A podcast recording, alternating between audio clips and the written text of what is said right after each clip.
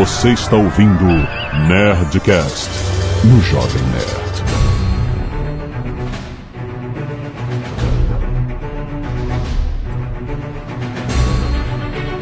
Landa, landa, landa, nerds! Aqui é Alexandre Antônio, Jovem Nerd, e as cordas eram engraçadinhas.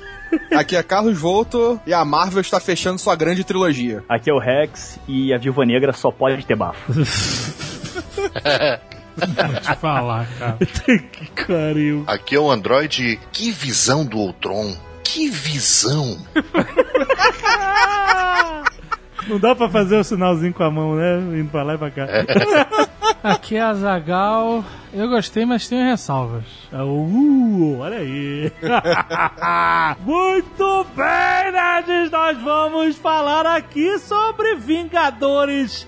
A Era de Ultron, um filme que a gente tava, né, tá construindo aquela energia, aquela empolgação durante um tempão, desde que a gente viu o primeiro teaser e tal. Vimos finalmente, nós vamos falar aqui com spoilers. Atenção, se você não viu o filme ainda, vá ver que nós vamos falar, contar tudo, tudo o que acontece aqui e analisar de uma forma divertida e expor as nossas opiniões, certo? E-mail.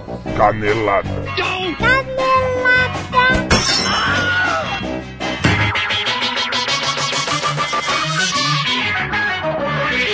Muito bem, Zagal, vamos para mais uma semana de vez em Caneladas ou Nerdcast! Vamos. Muito bem, Azaghal, nós vamos falar novamente da nossa querida Ned Store. Ned Store!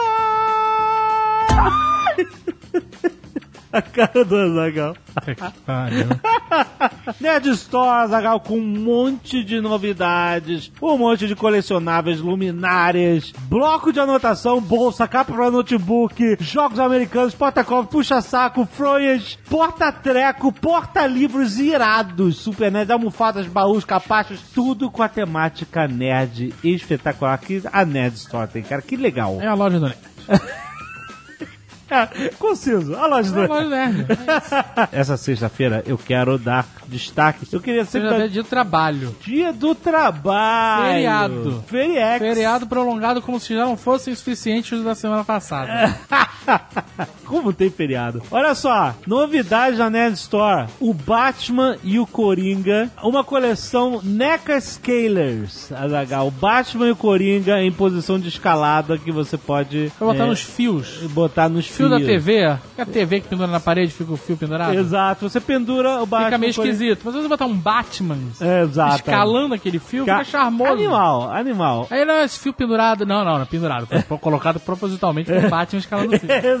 Exatamente. Aquele fone de ouvido que você deixa na parede, sabe? A pessoa bota assim, tum. Isso, maneiríssimo. Aí bota o. Batmanzinho ou Coringuinha pendurado no fone de ouvido. Mas, Azaghal, eu quero dar destaque ao diorama do Homem-Aranha lutando contra o Venom, que é animal, cara. Eu, não- eu não entendo como é que os caras fazem o negócio, que parece que o Homem-Aranha tá voando. É incrível. Como? Como que eles fizeram isso? Eu não sei, os pontos de apoio são muito escondidos. É impressionante como os caras conseguem fazer essas artes muito bom. Nerd Store cheio de colecionáveis e trecos maneiros nerds que você vai querer ter na sua casa, certo? A loja do Nerd. Tá bom. e se você não quiser ouvir e-mails e recados sobre o último Nerdcast, você pode pular diretamente para 15 minutos e avisem o Visão que eu tô solteira. Uma cacetada de agulhas. Nossa, cara. É, tá acumulado, né? Mas a gente tava reclamando que tava pouco, toma aí. Então, então, olha só, eu quero agradecer todo mundo, mas como é muita gente, eu vou pedir pro Léo dar aquela acelerada de Tico e Teco. Acelera, Léo. Eu quero agradecer a Alessandra Marcondes, Antônio Ruete, Bárbara Francescone, Bruno Manso, Cléber Santos, Daniel Moraes, Eliana Oda, Emerson Agapito, Gabriel Stankovics, Giovanni Laud, Juliano Pieve, Gustavo Baldicera, Ítalo Nebezal, Jaime Fernandes, Jefferson Piovesan, José Eduardo, José Henrique, Laiane Senakiewicz, Leandro Silva, Marcelo Borsati, Márcio Mesquita, Marcos Arano Júnior, Mauro Lima, Natália Barbosa, Paulo Oliveira, Pedro Garcia, Pedro Henrique Lopes, Tiago Matias, Daniel Carvalho, Noemi Bezerra, Aurea França, Bruno Afonso, Renata Pádua, o Grupo de Integração Universitária da UNB, muito obrigado, Guilherme Lopes, Lucas Ramos, Ricardo Medeiros e Rodrigo Favareto. Muito obrigado. Ufa! Muita gente, cara, muito obrigado, gente. Muita gente salva nessas últimas duas semanas. Graças a vocês que doaram sangue. Valeu, galera. Temos também a galera do Scalp Solidário, a Pamela de Bem, a Maria Augusta Cohen, a Lurian Agostini, Luiz Albuquerque, Lorraine Oliveira, Bruna Carla Silveira, Arthur Peron Saraiva Pinto, Amanda Mendes, Ricardo Aceo, mas é um cara limpo, né? e Renato Miguel. Oh, muito bom. Obrigado, galera, que doou cabelos também. Muito bom. Arte dos fãs. Temos o Ozop por Cé Amorim. Muito bom, muito bom. Temos a corda que vazou a fanart por Jean Cruz. Maneiro. Temos Ozob de novo. Vários Ozobs. Tem, tem. Mas esse por Jonatas Francesconi. Temos também Azagal Braveheart. Olha aí. Por Paulinho Primo. E, para finalizar, Oleg por Luiz Felipe Aroca. Muito obrigado. Muito obrigado também aos nerds que mandaram vídeos dando parabéns ao site Jovem Nerd pelos seus 13 anos de idade. Obrigado ao Alexandre Custódio e o Pedro e Alex Carvalho que mandaram vídeos muito legal. Muito obrigado, galera. Dinheiro não vi ninguém mandar. Leandro Oliveira, 35 anos, ilustrador e músico, Teresópolis, Rio de Janeiro. Excelente último Nerdcast sobre ciência da linguagem. Conseguiram deixar um tema complexo bem divertido. Achei muito interessante a parte sobre sotaque. Eu estudei em uma escola americana no Rio de Janeiro, onde fui alfabetizado em inglês antes do português. A gente já falava inglês no maternal. As aulas de português só começam quando se ingressa no ensino fundamental. Como começamos cedo, a maioria dos alunos acaba perdendo o famoso sotaque de brasileiro. Ter muito contato com professores norte-americanos também é fundamental. Perder o sotaque não é uma regra, no entanto. Se o cidadão não participa muito durante as aulas, só tem brasileiros no círculo de amizades e fica falando português no tempo todo, pode acabar a sua carreira acadêmica entendendo e lendo muito bem, mas falando inglês muito mal. Ao terminar o segundo grau, fui fazer faculdade nos Estados Unidos. Como não tinha o meu belo sotaque de carioca ao falar a língua do tio Sam, a maioria dos gringos nunca se deram conta de que eu não era de lá, a menos que eu contasse. Mas houve pelo menos algumas ocasiões em que alguém perguntou: Where are you from? Com aquela cara de confusão. Eu dizia que era brasileiro e sempre ouvi um Oh, ok. Eu fiquei confuso porque você fala como um americano. Mas não sou o inglês de nenhum lugar dos Estados Unidos que eu tenha ido.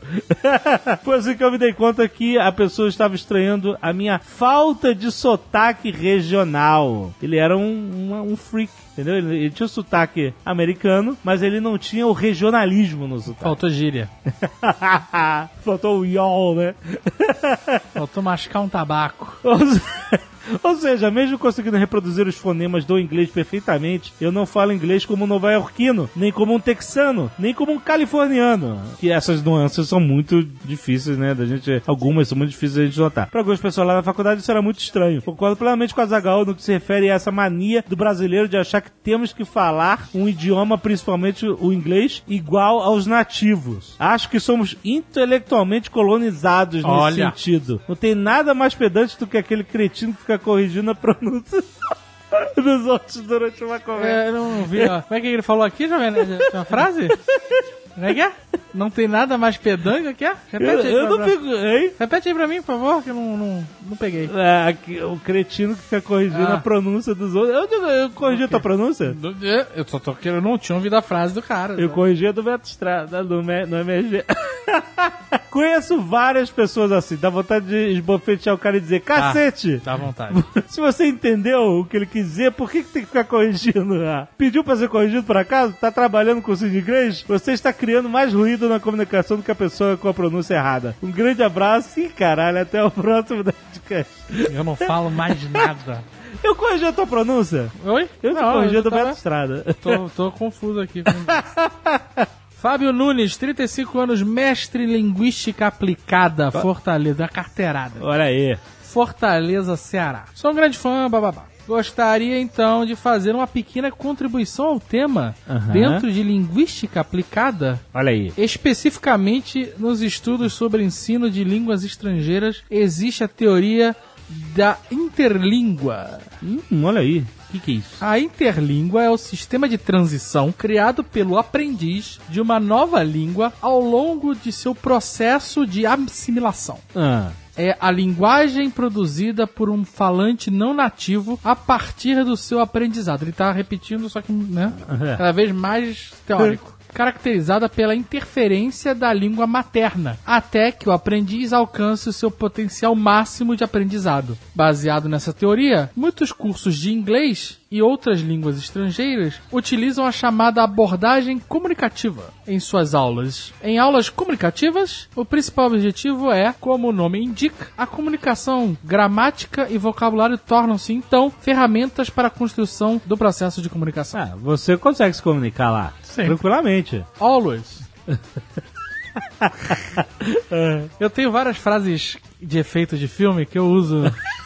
Qual é que essas elas vão fácil. Ah, ah, o tipo o quê? Ah, agora eu não me lembro. Eu You can handle the truth. Não, não só tu que handle the truth, mas é uma boa frase. Esse tipo de aula conta com muitas atividades de conversação em todos os níveis, fazendo com que os alunos utilizem a sua interlíngua e criem suas próprias estratégias para informar e compreender o que está sendo dito. Aham. Muitas vezes, estas atividades são chamadas de roleplay, Olha aí. já que os alunos interpretam papéis em situações virtuais, como compras em farmácia ou pedido de um restaurante. Como é que foi a sua compra de farmácia mesmo quando você foi pra lá? See vitamin to put in the water? C vitamin to put in the water. Muito E a mulher Isso é entendeu. uma interlíngua, cara. A mulher entendeu e falou que não tinha. Isso não, infelizmente não claro tinha. que ela entendeu. Primeiro eu tentei falar tarde for, mas ela não... Ela não sacou. Ai, que- puta que pariu. Mas eu percebi que quando eu falo com o auxílio de mímicas ajuda bastante. Ah, claro, a mímica é isso. Faz parte do processo de comunicação, cara. Quando eu vou falar um telefone aí, ó. Aí é triste. Aí tem que ser videofone. Ítalo Duarte, 31 anos, Tech Support, Estados Unidos. Olha aí. Tech support. Tech Support! Lembra do filme Tom Cruise? Tech support. Abra teus olhos. Aonde? Aonde Estados Unidos? Moro nos Estados Unidos há 5 anos e sempre que eu falo meu nome pro pessoal daqui, tenho que repetir infinitamente para que eles entendam. Ítalo, né? Ítalo é difícil mesmo. Italo. Ítalo. Italo. Ítalo. Até que quando a paciência... Duarte também não tá ajudando. né? Duarte, Tivesse um é. nome. Você Duarte. tem que mudar seu nome. Muda assim pra tipo Michael. Greg Michael Gaylord. Michael Gaylord, tá bom. E olha, fala assim. Até que quando a paciência termina, eu mando pegarem o país Italy e colocarem a letra O no final. Italo. Ah! Aí eu escuto um. Ah, Iralo. Iralo. Iralo. You got it, man. That's my name. Ele fala.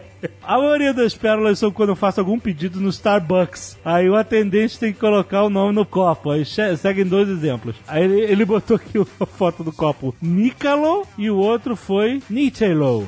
Ok. Egg and cheese. É, pediu um egg and cheese. By the way, eu também achava babaca falar inglês no meio da frase em português, mas depois de um tempo aqui você usa as palavras em inglês porque fica mais fácil do que falá-las em português. Por exemplo, commute, que é o caminho que você faz pro trabalho, né? É sei, uma tô palavra só, commute. Ou anyway, a gente usa anyway de qualquer jeito. Ou whatever. Whatever, né, mano? Commute eu não uso no Brasil. Não, Commute ele é- mora lá, cara. Ah, sim. Ele usa muito commute. Ah, eu fiz Mas ele mora lá, ele tem que falar inglês. Tá falando português, tá errado. Isso é verdade. Porra. Wagner Waka, 27 anos, jornalista, podcaster e professor de gramática, Bauru, São Paulo. Olha aí. Olá, nerds! Escreveria vários elogios aqui, mas sei que a Zagal vai ignorar. É isso aí, parabéns. pois bem, escrevo sobre o momento do programa em que vocês comentam sobre a entonação da pergunta em vez, uma vez que percebemos o questionamento somente no final da frase. Nesse momento, Caio Gomes lembrou que na língua inglesa há uma indicação de pergunta quando se inverte o termo auxiliar, a exemplo do can you ou do do you. Acho que foi o André que falou isso, mas tudo bem. Pois bem, isso também acontece no português, jovem.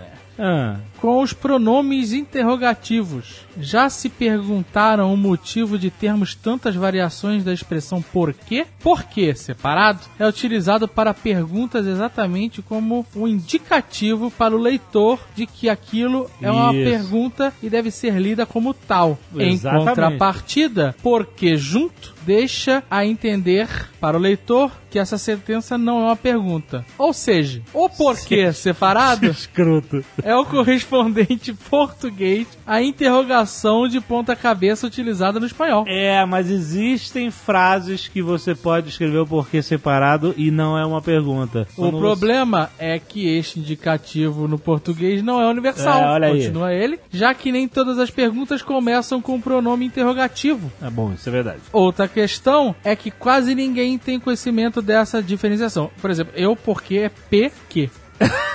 Ah, porra, caraca. Tu não tá ajudando a nova geração aí, cara. Fazendo com as interrogações sejam lindas sempre com a entonação certa apenas no finalzinho.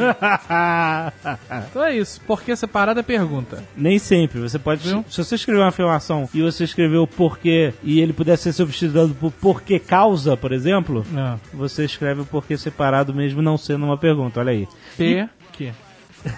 Resolveu E o problema. por quê? Por E ele ainda não falou do porquê junto com acento. Viu? Quando o porquê vira um substantivo, o porquê da questão. O porquê é um substantivo, ou seja, porquê junto com acento. E porquê separado com acento circu- circunflexo no é, que é quando o porquê vem logo antes do ponto de interrogação, não é? Too much complicated.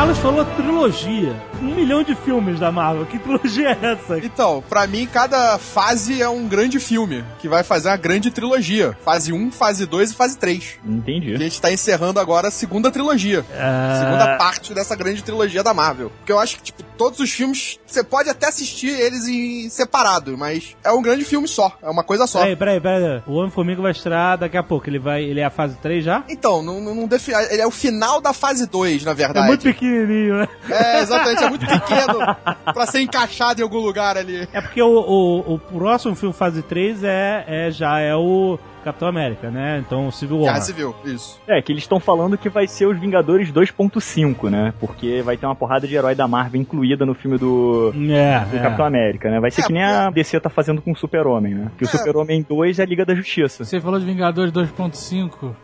Eu já vou pular pro final do filme então. É, exatamente. O que, que é aquele time B dos Vingadores no final do filme, cara? É o time barato, Azaghal. Caraca, aquilo me deu tristeza, cara. Olha só, é porque não valorizaram, cara, mas tem dois personagens ali que são muito poderosos pra estar na- no time B, como eles colocaram ali. Ai, ai, E a ai. feiticeira escarlate é foda, cara. É, Ela é mamata, foda, a gente vai falar dela aqui e tal. Mas olha só, eu quero puxar logo aquela cena inicial. Cena inicial que a gente ia perder Isso aí, ia contar se não isso. fosse o superpoder da Zagal. Então, a gente chegou no cinema, tava uma fila gigante. Aí a gente falou assim, Lugar marcado. lugar marcado, né? É, a gente não se preocupou em entrar na fila e tal, não sei o quê. Mas, tipo Não assim, vou entrar na fila porque é lugar marcado. lugar marcado. Mas enquanto tava passando fila, a gente tava ali esperando, conversando. Aí, o que acontece? A gente entrou na fila, aí entrou mais gente atrás da gente, e entramos e o filme tinha começado! Mentira! Tinha Sério? começado! Os caras não conseguiram colocar todo o público pra dentro da sala Aí ligaram play. e iniciaram a sessão no horário que tava marcado. É, tipo, tipo assim, a gente não entrou atrasado, a gente entrou na fila. Sabe Ainda é? tinha gente entrando depois da gente. Olha só, os caras não estão errados não, cara. Não, então sabe quê? Claro que estão. Se eles formaram a fila, Se o filme começa da hora, aí não é culpa do cara que tá botando Não, o filme, é pera, culpa pera, da pera. galera do lado de fora. Peraí, Peraí, cara. peraí. Você chega no cinema às 5 e meia da tarde. Calma, Zagal. Pega o seu polêmica. ingresso. Tô criando polêmica. compra a pipoca. Não, não. Porque você você vai despertar a mesma fúria que despertou lá na hora do cinema comigo. Não foi bonito, não. Não foi bonito, não. O gerente ficou branco. Ele perdeu a cor. Que eu saí enfurecido da sala de cinema, cara. Saí enfurecido. mas depois do filme. Não, depois do filme, porra nenhuma. Quando eu entrei no cinema e vi que o filme já tava começado há 10 minutos, Caraca. eu nem, nem sentei. Eu voltei pra lá pro lado de fora e falei: cadê o gerente desta pocilga? Aí o cara, ah, pois não, senhor. Eu falei, qual o problema? Eu falei, o problema é que está uma fila enorme aqui, vocês ainda não colocaram o público cá dentro e o filme já está começado. Aí a galera que tava lá fora embora, ficou putaça. O nego já começou a Ah, reclamar. tinha gente entrando. Tinha gente ainda, cara. Caralho, que escroto. Aí veio o cara. gerente, aí eu metralhei, eu não deixei o cara falar. Falei, era um absurdo, um desrespeito com a porra do público. A gente tá nessa fila, vocês não são competentes o suficiente pra botar a quantidade de público que vocês vendem ingresso. E aí tá todo mundo aqui fora esperando pra entrar, todo mundo chegou na hora certa, o filme já começou, isso é um desrespeito do caralho. E não adianta vir com essas porra de ingressinho, cortesia durante a semana e pipoca grátis, que eu não quero essa merda. Eu quero assistir o filme na- da forma correta, blá, blá, blá, blá. Cara, mas é assim, eu tava, eu tava, eu tava realmente puto, cara. Porque assim, a gente escolhe o lugar pra ver o filme. A gente Exato. compra a porra do ingresso com antecedência. A gente não paga barato pelo cinema. É. Concordo. Ainda tinha um amigo nosso que veio de São Paulo ver o filme com a gente. Exato. Porra, eu achei muita afronta, cara. Foi. Assim, tudo bem que nesse discurso tudo eu soltei algumas palavras como Twitter, um milhão de seguidores, né? Eu usei algumas... Usou a carta, usou E aí o cara E no ficou final assim... você perguntou pra ele qual o seu nome. Não, aí, aí ele falou assim, aí ele, quando eu parei de falar, ele falou assim, só queria pedir pro senhor se acalmar e falar um pouco mais baixo. Aí, cara, quando a pessoa faz isso com mim, aí ela se fudeu, cara. Porque aí eu falo assim, meu irmão, já subiu um tom na, né?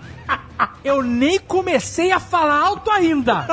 Então você não pede pra eu abaixar a voz, porque senão você vai ouvir que quer falar alto, cara. Caraca. Aí não, não, pode deixar, pode deixar. Aí começou a criancinha de 10 anos a dar high five em mim. Então assim, eu não sou o herói que eles merecem, mas eu sou o herói que eles têm, né? O filme parou, travou assim na cara do Tony Stark e de repente ficou preto, aí a galera, uh, o que aconteceu? E aí, pum, começou de novo aquele símbolo da Marvel, tum, tum, tum, tum, e aí o Azagal entrou na sala e a galera dando high five no Azagal, e aí, Azagal! A galera gritando, foi foda, foi foda pra caralho. Vocês não gravaram isso, cara? Não, não. Não pode Ninguém- filmar dentro do cinema. E ninguém se importou. Ninguém se importou de ver a cena inicial duas vezes, que é muito foda. Quer dizer, as pessoas que já estavam. É, porque tinha né? gente que não tinha, muita visto, cara. É um que- absurdo. É, Ia é. ficar por isso mesmo. O cara, entra, o cara. As pessoas não chegaram atrasadas. Essa é. que é a É. parada. As pessoas chegaram na hora, cara. Você entendeu, Rex? Demoraram pra liberar a eles sala. demoraram pra liberar a sala, exato. Ah, só tinha duas Entendi, pessoas. mas se fosse eu, não, não, não botava de novo. Sabe o que ia acontecer com você? Você ia ter que engolir minha fúria, ia churriar na minha frente.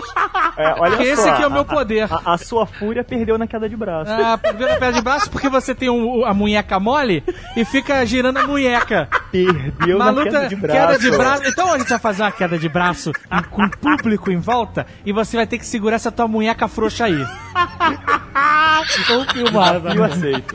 Muito bom, muito. Foi, foi épico, foi maneiríssimo. Ah, eu, só gosto, de- eu só gosto de invocar a fúria do Azagal. Porra, é muito babaca esse Rex, cara. Falta o babaca. Strings on me. Aquilo que tava acontecendo no início, ali naquele castelo do. Aquele castelo é na Itália, tá? Só porque nós já fomos lá. Ah, e depois eu sou babaca. Ou seja, a gente já foi ali no norte da Itália, maneiríssimo. É, e eles criaram, obviamente, uma república fake pra fazer o filme. Mas é, o que tava acontecendo naquele castelo ali era aquele maluco era da Hydra, que era da Shield. Da Shield? É, então, eles eram da Hydra que tava infiltrada na Infiltrado SHIELD, que é na a coisa Shield, que aconteceu né? no Capitão América Ah, tá, Soldado entendi. Invernal. E aí, ok. quando a Shield foi pro cacete, o cara voltou a ser Hydra e, e fez uma base. Eu não entendi isso bem. E ele tava lá. A Hydra já tava agindo dentro da SHIELD há algum tempo. Eu sei. Há muito tempo. Isso sempre foi Tempo, plot da a Marvel. Hydra, é, no Capitão América, no Soldado Invernal lá, você vê que a, a Hydra tava fazendo todas as paradas que estavam acontecendo pela SHIELD de dentro pra fora. Quando deu a merda no Capitão América, que a Hydra foi revelada lá dentro da SHIELD, várias pessoas, tipo, se- houve a separação e a galera que era da Hydra passou a agir de novo como Hydra. Voltou a ser Hydra, só que de forma espalhada no mundo e discreta, É. né? Porque o grande plano da Hydra foi pro cacete, que era tomar conta do, dos Até no- porta-aviões. É, até Mas isso não do- impediu que as outras células continuassem operando. Até no final do Capitão América, você tem lá a cena que depois que o, o Nick Fury é dado como morto, que ele vai sair pelo mundo procurando células da, da, da Hydra escondidas. Né? E essa era uma delas, era a principal. Tá na Argentina. É. Tá na Argentina no Guarujá.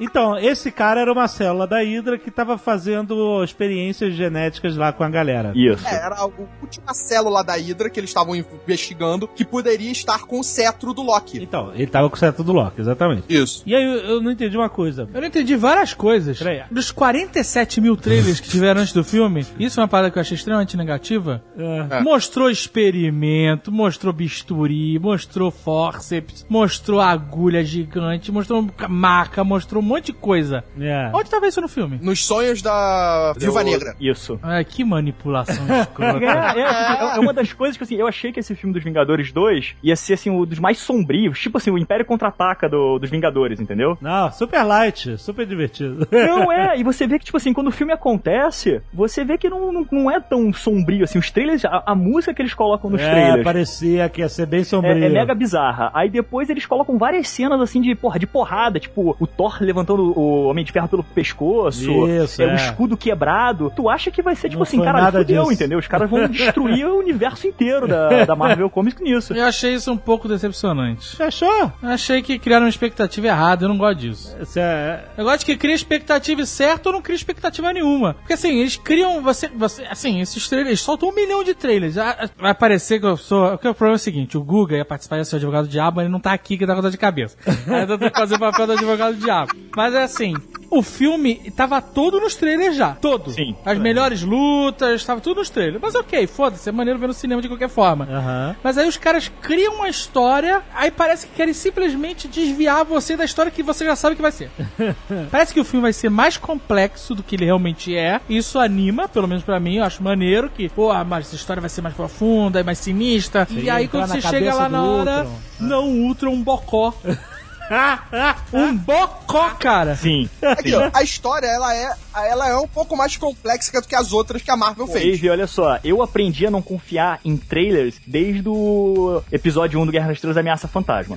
Porque, pô, porra, você viu o trailer da Ameaça Fantasma, você surtava, cara. Você contava os, minu- os dias pra ver o filme e você vê que é a bosta que foi. E no, nesse dos Vingadores 2 foi exatamente isso, cara. Eles botam um trailer todo sombrio. Calma aí, peraí. Você tá comparando esse filme com o episódio 1, quase. É isso mesmo que você tá fazendo? Não, eu tô comparando o trailer. Eu estou falando do trailer. Ah, gente, pelo amor de Ah, não. Deus, a gente não pode perder tempo aqui falando que o trailer, ah, o trailer me enganou. Ah, ele me enganou.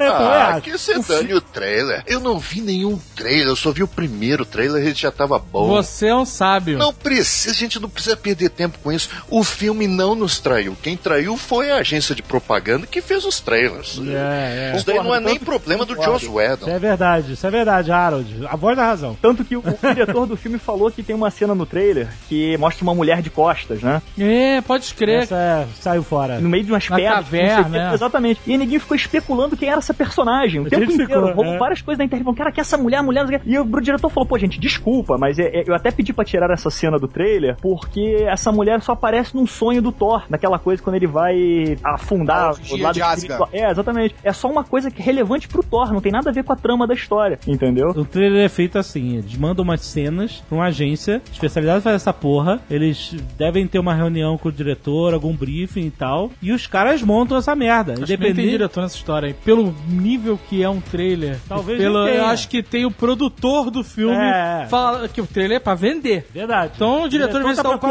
com ocupado lá com outra parada. Razão. E, e o cara falou, ó, pode deixar que eu toco o trailer aqui. Ah, Pelo podia- tamanho desse filme, pelo que o Joss Whedon mesmo falou nas entrevistas que ele deu, ele não teve tempo pra praticamente fazer mais nada da vida dele. Eu, eu não acredito que ele tenha parado, ido até o lugar pra dar, ver falar como vai ser o trailer. O trailer é feito por outro cara, Exato. outro diretor. Então vamos parar de ver o trailer, E tal. certo? Vamos parar de ver o trailer? Vamos, acabou o Nerd Office, acabou o Nerd Office. Você não tem mais o que fazer no Nerd Office. A coisa do, do, do filme sombrio, a coisa da parada sombria do filme, ele é um pouco mais sombrio que todos os outros filmes da Marvel. Não é, não. Ele chegou quase a um, Não um é. nível de sombrio que, é o- que foi o Capitão América Soldado não é, Invernal. Não é. Ele é mais Não pesado, é, não mais é, denso Não é que o Ca- sombrio. Que sombrio? Onde que é sombrio? Não é som, não tô dizendo que ele é sombrio, mas ele É. é mais pesado que o primeiro Não é Vingadores. sombrio, cara. A gente vai pra casa de campo do Gavião Arqueiro. Porra, o Mercúrio usa Nike. Aonde que isso é sombrio, Não é cara? sombrio, não, cara. Porra, eu queria ver o Mercúrio de que chute. Aí ia ser sinistro. Strings on me. Mas olha só, não ser sombrio, como parecia que seria no trailer, a mim não é uma desvantagem. Eu, eu achei o filme. O filme seguiu a linha do que a Marvel estava mostrando nos seus filmes. É, é ser light, com vilões que você não leva muito a sério, não são. Não, mas peraí. No Fudido. Vingadores 1 você leva a sério os É o vilões. Loki, porra! Você leva a sério o Loki? Eu levei a sério aqueles alienígenas e achei que o Tony Stark poderia morrer. Ô, cara, o, o Hulk pega o Loki pelo pé no meio do discurso. Não, mas olha e- só, e mas bate os, um pro outro. os vilões, os capangas lá, os alienígenas malucos, era um perigo real. Porra, mas caralho, ele desmontou os Vingadores no, no primeiro quarto do filme. Ah, desmontou de qualquer jeito. a Feiticeira também. Escarlate desmontou todo mundo, cara. Não, não foi então, não foi o Ultron pra começar, foi Ah, a mas Feiticeira é, Escarlate. ele E aí, um isso é uma parada que eu não, também não entendo. A mulher surgiu do nada e ela tinha um outro poder, que era o de teleporte, que ela conseguia aparecer atrás de todo mundo, era o geninho.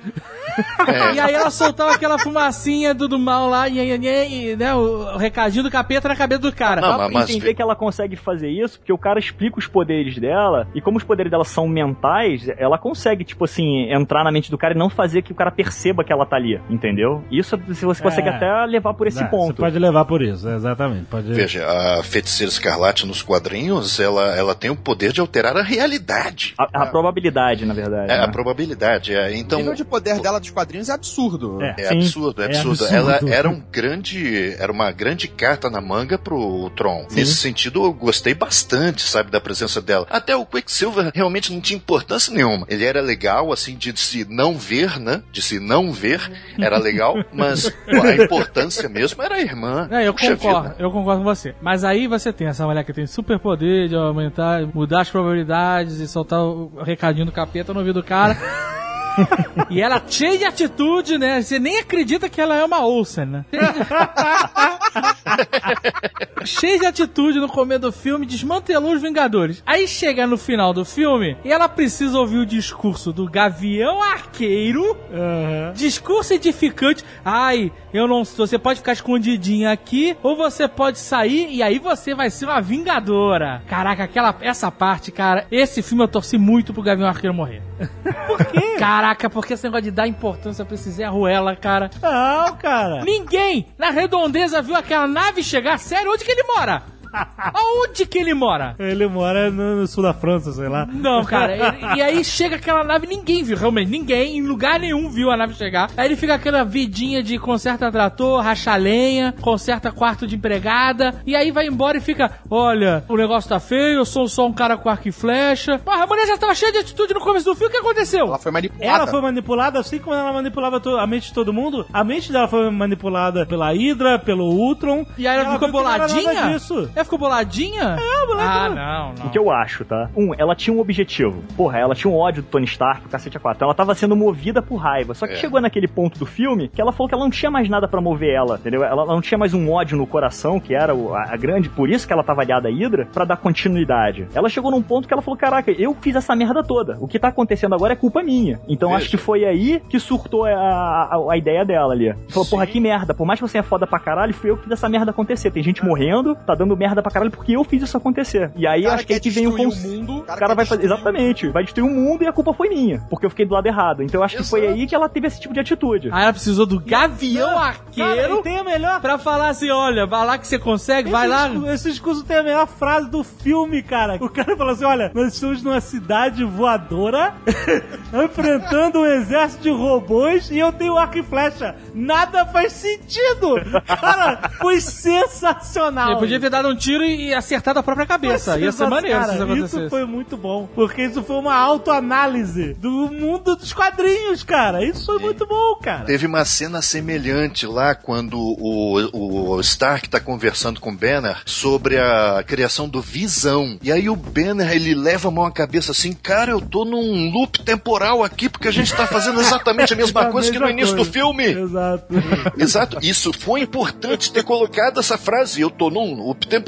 É o mesmo erro sendo aconteci É. acontecendo novamente. Exato. E é verdade, isso é natural. Que bom que foi colocado no roteiro, na boca do personagem, para que isso fique natural, para que o filme até se desculpe. Me desculpe, eu estou repetindo um conceito aqui, mas é importante para se gerar um grande herói, um herói honroso como o Visão, né? Sim. É um dos heróis mais honrados da Marvel, sinceramente. É fantástico esse personagem. Eu queria sacar qual é do Visão, eu não entendo Visão. Qual é a do Visão? Alguém me explica o que que é o Visão. Eu não consigo entender. Nos quadrinhos ele foi criado pelo Ultron. né? É, O Ultron foi criado pelo Hank Pym e o Ultron cria o Visão pra ser uma das armas dele contra os Vingadores. Sim. Tá. O Visão ganha consciência nos quadrinhos e ele se vê com emoções. Ele se vê como. Não com emoções, mas ele se vê. Era uma evolução do Ultron. É, uma evolução do Ultron. E ele se vê, tipo, com empatia com a humanidade. E ele acaba se voltando contra o Ultron, que quer destruir a humanidade, e ele auxilia os Vingadores a acabarem com o Ultron. Mesma história do surfista prateado, praticamente. Basicamente, é. Basicamente. Mas o que mais? O que mais? é- Quais são os poderes? O que mais? Poderes dele. Ele muda a densidade do corpo, então ele pode atravessar tá, objetos É, ele- sólidos. Ou ficar extremamente pesado, né? Ou, é, ou aumentar, ele diminui ou aumenta a densidade do corpo. Ele tem super força, voo, Padrão, padrão, kit, kit básico. ele solta raio, Visão de calor,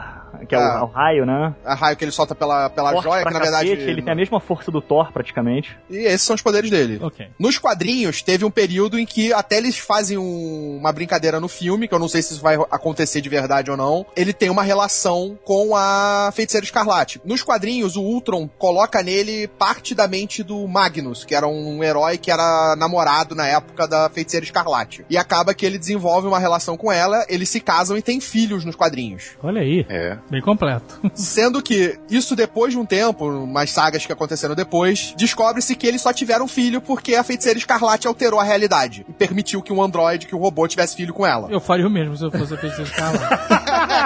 né? Como ela consegue alterar a realidade e o Visão, ele era um- um- uma forma diferente de, de robô, né? É quadrinhos anos 90, 80, né? cara? Ele é um androide. Ele é um replicante. Ele é, é um- é tipo um replicante, exatamente. Se houvesse a possibilidade deles terem filho, a feiticeira escarlate poderia alterar a realidade a esse ponto. E eles têm, eles têm um gêmeos, inclusive. Isso, inclusive, foi colocado no filme. Se lembram que tem uma parte em que a cientista está olhando pelo microscópio e se olha ali que ele tem células, ele é construído a partir de células. Claro, Sim. não são células animais, né, humanas, mas são, ele é construído a nível celular. Sim, tanto que a feiticeira no próprio filme consegue ler a mente dele. Sim. Ela não conseguia ler a mente do Ultron, por ele não ser um ser vivo, e a princípio o Visão é. Mas aí no filme ele é feito de vibranium, certo? Não. É. Sim. Ah, falando do... Peraí, o Visão não. O Visão. Não, Visão- o Visão o é uma mistura. O Visão, o Visão é uma mistura. Uma mistura de material orgânico, algum tipo de material orgânico com vibrânio. Isso, isso. Entendeu? Que material orgânico? Frankenstein? A mulher É, inventou isso, é o que aquela técnica. cientista no filme parece desenvolver, assim, é, é um, um substitutor de tecido, né? Por isso Eles que ela consegue Ah. Substitutor?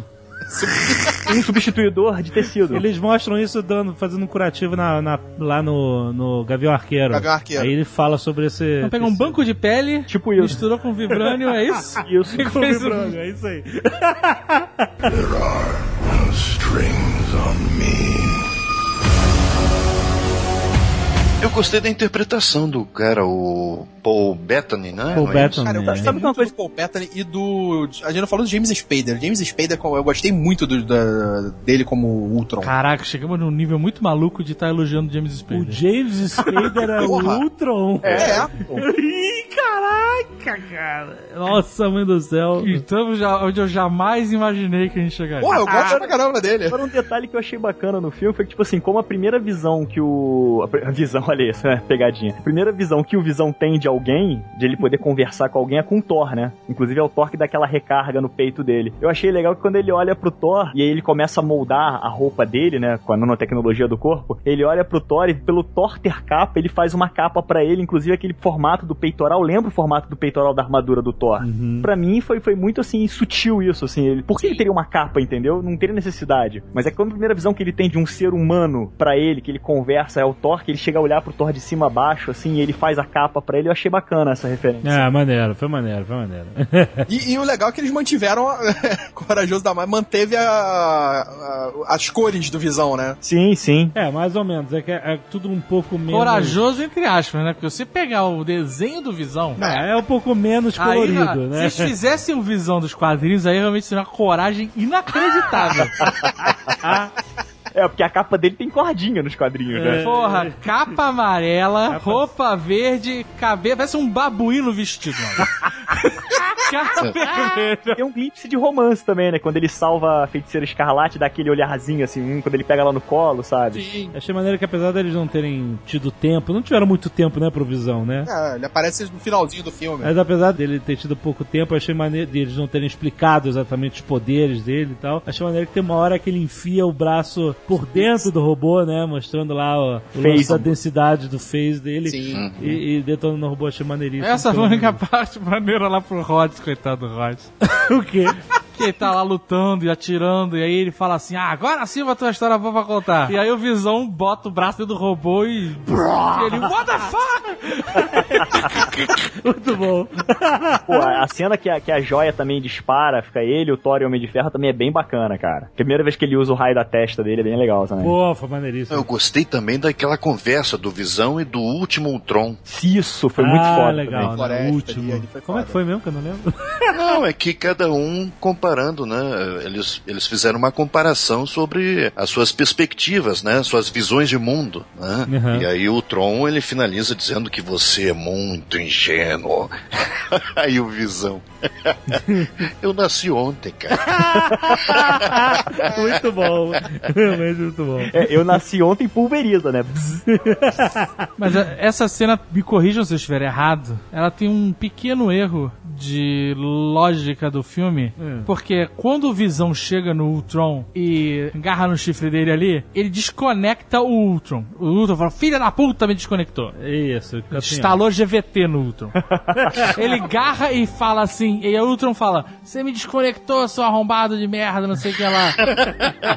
E aí, se ele tá desconectado, a consciência coletiva que tava espalhada entre os robôs e que Era, não era deveria não ser mais assim, Uma, era uma cópia. Era uma cópia da, da consciência dele ali. mas se era uma cópia, ela, ta- e a- ela tava atualizada, porque ela sabia o que tava acontecendo, ela não deveria ter tido aquele diálogo daquela forma. Porque se era uma cópia, ela tinha que. É, A atualização era- dela. Então, mas assim, a, a- a partir do momento que ele cortou a conexão dele, foi pouco tempo até chegar ali. Foi só a batalha final, entendeu? Então a. Pelo que deu pra entender ali, o Ultron, ele tem um, um robô específico, né? Tipo assim, uma unidade primária. E os outros, apesar dele ser, entre aspas, imortal, porque ele controla todas as outras, né? Todas as outras têm uma consciência dele, são versões mais fracas. Então, o Ultron é um bococa. O- Olha só, o cara faz um super corpo, mas ele tá em todo lugar ao mesmo tempo. Ele é um deus. É. Ele é um deus. Aí, eu me- aí, uma coisa que, me, que realmente me deixou, tipo, como Quer ele é dizer, a estúpido. conexão Por que, que ele dele- não tinha um robô dele do outro lado do mundo? Simplesmente pra, tipo, ó, beleza, eles podem me destruir aqui à vontade, eu sobrevivo. Seria lógico pra caralho, né? Exato, É, mas mas, é o exa- personagem, de fato, ele pode ainda estar vivo em algum É, backup aí da vida. Até Sim. porque o próprio Visão fala que não ia matar o Ultron. Não, ele fala que vai matar. É. Ele fala que não era o objetivo dele, mas que o Ultron era um bocó do caralho, zoado, e que ele tinha que matar porque ele tava ameaçando a, raça, a, a vida, né? Ele fala que é, é inevitável isso. É verdade, ele fala. Tem um diálogo fantástico que o, o Tron tem com a feiticeira escarlate, ela tá presa e eles estão ali na fábrica do Ultron. E o Ultron tá conversando com ela, conversando e de repente ele é destruído por si mesmo, por uma Isso. cópia mais avançada. Isso. Achei isso sensacional, cara, porque ali demonstra como que aquelas cópias eram. Eram perfeitas, não são subalternos, são representações de Ultron, sim. Sim, sim. Todos eles. E aí eu tenho uma outra dúvida aqui, que é a seguinte: a consciência do Ultron, ela é a mesma em todos os robôs. Ele é, ele é onipresente, certo? Então, onde tem. Assim, na verdade, ele tá em todos os lugares. Seria impossível eliminar ele se ele conseguiu se espalhar pela internet. É. Já que ele era uma consciência coletiva, onipresente e com um objetivo único e compartilhado, por que que tem uma hora que aparece o Hulk loucão e os robôs Ultron, consciência coletiva compartilhada, onipresente, fogem? Se o objetivo deles era sempre destruir os Vingadores. Por que, que aqueles robôs não partiram pra cima do, do, do Hulk? Porque eles têm a autopreservação do Ultron. Aí eram as poucas últimas unidades que o Ultron tinha, aonde ele tinha consciência dele. Fosse destruído tudo, acabaria o Ultron. Mas não faz sentido isso, porque ele tá na internet. Não, ele não tava mais aí Não, nessa, nessa parte. época, não. É. É. Nessa parte ele já O não tava mais com consciência. O Jarvis já tinha tirado ele de conexão. Remove, é, limpa, expurga ele da internet. Caraca, até da Deep Web? Do mesmo jeito que ele varreu a internet buscando várias informações, o Jarvis fez o processo contrário. Ele tava varrendo a internet da presença dele. Visão. É, o Visão. O Visão. Então, amigos, é, é importante saber o seguinte: uma vez na internet, nunca mais desaparece. Se caiu na internet, amigo. Caiu na net. Não tem visão, Caiu não na tem net. Jarvis que tire, cara. Não tem. Não Vai tem ter a mesmo. versão do Ultron Next Videos, né? Não, o que pode ter acontecido, eles podem até, até ter retirado na- da internet, mas alguém pode ter feito download em algum lugar, É. antes deles terem tirado. É, porque o Ultron nos quadrinhos, ele, ele, ele não, ele nunca morre, ele sempre é destruído e sempre aparece depois em outro lugar. Você não consegue tirar o Ultron, ele não deixa de existir, ele nunca deixou de existir, entendeu? Ele consegue ficar num lugar, aí ele acha um lugar pra ele se reconstruir de uma forma que ele não seja encontrado, ou seja, faz um braço num lugar, um pé no outro, um pé depois e dá um jeito de se juntar de novo, aí ele volta. É sempre assim. Porque ele é um bocó. Ele é um bocó. Ele não precisa de corpo. Ele é um bocó, cara. É, ele não precisa de corpo, né? Mas, é, pô, deixa o cara, cara. Ele Porra. quer. Ah, Ele quer um corpo, e daí? Qual o problema? Ele é um Pinóquio, cara. Ele é o Pinóquio, Ele é entendeu? o cara Pinóquio, é isso aí. me, entendeu? Ele, ele quer virar uma criança, ele quer virar um ser vivo. A Entendeu? O conceito portuguesa. do Pinóquio é isso, A cara. portuguesa chegou pra mim depois do filme e falou assim: ela falou assim, eu não entendi esse papo de There No Strings on Me. Ele tava cheio de fio.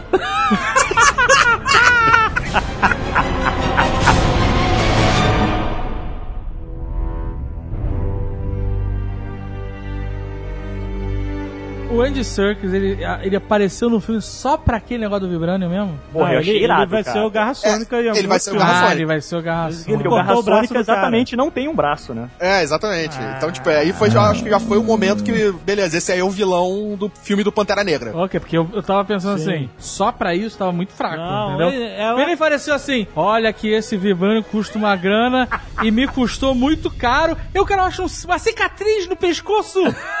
Não foi tão caro assim, não. Não foi, porra. Um, um carimbo no pescoço, uma bitoca no pescoço, não foi tão caro. Porra. Não, me dá o é- dobro do Vibranium e faz uma cicatriz de cada lado. Tá bem claro que isso tem a ver com Pantera Negra porque eles falam de Wakanda, né? Que ele trouxe aquele vibrando todo de Wakanda e ele sai de cena justamente ligado a isso, então provavelmente ele volta no filme Pantera Negra. E já, já viu que é um vilão bem bunda, né? Ou não, Assim, cara. o, não, Garra, o, ele Garra, é- o Garra Sônica é um vilão Se maneiríssimo. por você. Mas olha só, nos quadrinhos de Garra Sônica, beleza. Eu tô falando no filme. O cara resolveu montar a base dele num navio que está preso na lama? Por que não faz um navio no mar? Muito mais difícil de rastrear. Bom, cara, esse é um problema que, que todo filme da Marvel vai ter, e da DC também, se Deus quiser, né? Ah, tem, tem muita referência dos quadrinhos, então realmente, eu até concordo contigo, sabe? É um personagem totalmente desimportante pro filme. É, totalmente desimportante. Ele só é importante pra quem conhece o É, Não, mas olha só, personagem. concordo. Os verdade, quadrinhos. isso, essa cena do Ulysses Claw, do, do Andy Serkis, ela faz parte, acho que como tem várias outras cenas do Claw. O quê? Ah, Ulisses Claw. é, que ele é o Garra Sônica. Porra, caralho. Sonic Claw. Tudo bem, vai. Tem várias cenas no filme que são referências pra outros filmes da Marvel. A própria coisa do sonho do Thor, essa parte, coisas do Guerra Civil. Eles apresentaram várias cenas que- pra preparar pra outros filmes. Isso é parece que me incomodaram também, assim. Desde quando o Thor virou o detetive da, da, da Marvel. Ele é assim nos quadrinhos? Porque pra mim o Thor é um mongoloide que bate de martelo na cabeça dos Que caras. mongoloide. É, eu tô falando que eu Cara, acho. inteligentíssimo. Cara. Mas mas todo mundo é inteligentíssimo também, né? Quando, quando todo mundo é inteligente, todo mundo é burro, na verdade. o cara passou. O cara no primeiro filme fica lá, bebe, joga cerveja no chão, pega a Natalie Portman, não sei o que lá. E agora o cara desvenda todas as paradas, o Batman da Marvel. O que aconteceu foi o sonho que induz, a feiticeira escarlate induziu nele. Aí eu não sei em que momento ali naquele sonho ele tem a visão de que, olha só, vai dar merda em alguma coisa, eu preciso ter essa visão de novo. E aí ele vai ter a visão das joias do infinito e que a merda vai ser maior. Mas aí ele vê as joias do infinito. Ele tem a visão exatamente de que as joias do infinito estão aí. Ele viu pelo menos quatro joias nos últimos. Não sei, ele fala até a quantidade de anos que se passaram entre os filmes. Não sei se ele fala. São quatro ou cinco anos. Uhum. Eles tiveram a presença de quatro joias do infinito e que isso não é comum. Porque isso tá aparecendo aos pouquinhos em cada filme da Marvel, cada vez mais e tal. O que que são? Eles são é, joias resíduos da criação do universo. Certo. né? Tipo, são artefatos, itens que E são coisas precedem que o são universo. essenci... E são coisas que são essenciais pra você ter a vida, entendeu? É, é, é o alma, é a mente, é o corpo. Aham. Cada joia tem um que você. um elemento forte pra criação do- da vida. Aqui, ó. Sete joias do infinito. Sete? Sete. Não eram cinco? São cinco, cara. Quais são, carros? Espaço, mente, alma, realidade, tempo, poder e ego. Mas peraí, como é que cabem sete na manopla? Uma em cada dedo, cinco. apertando, né? Apertando aqui.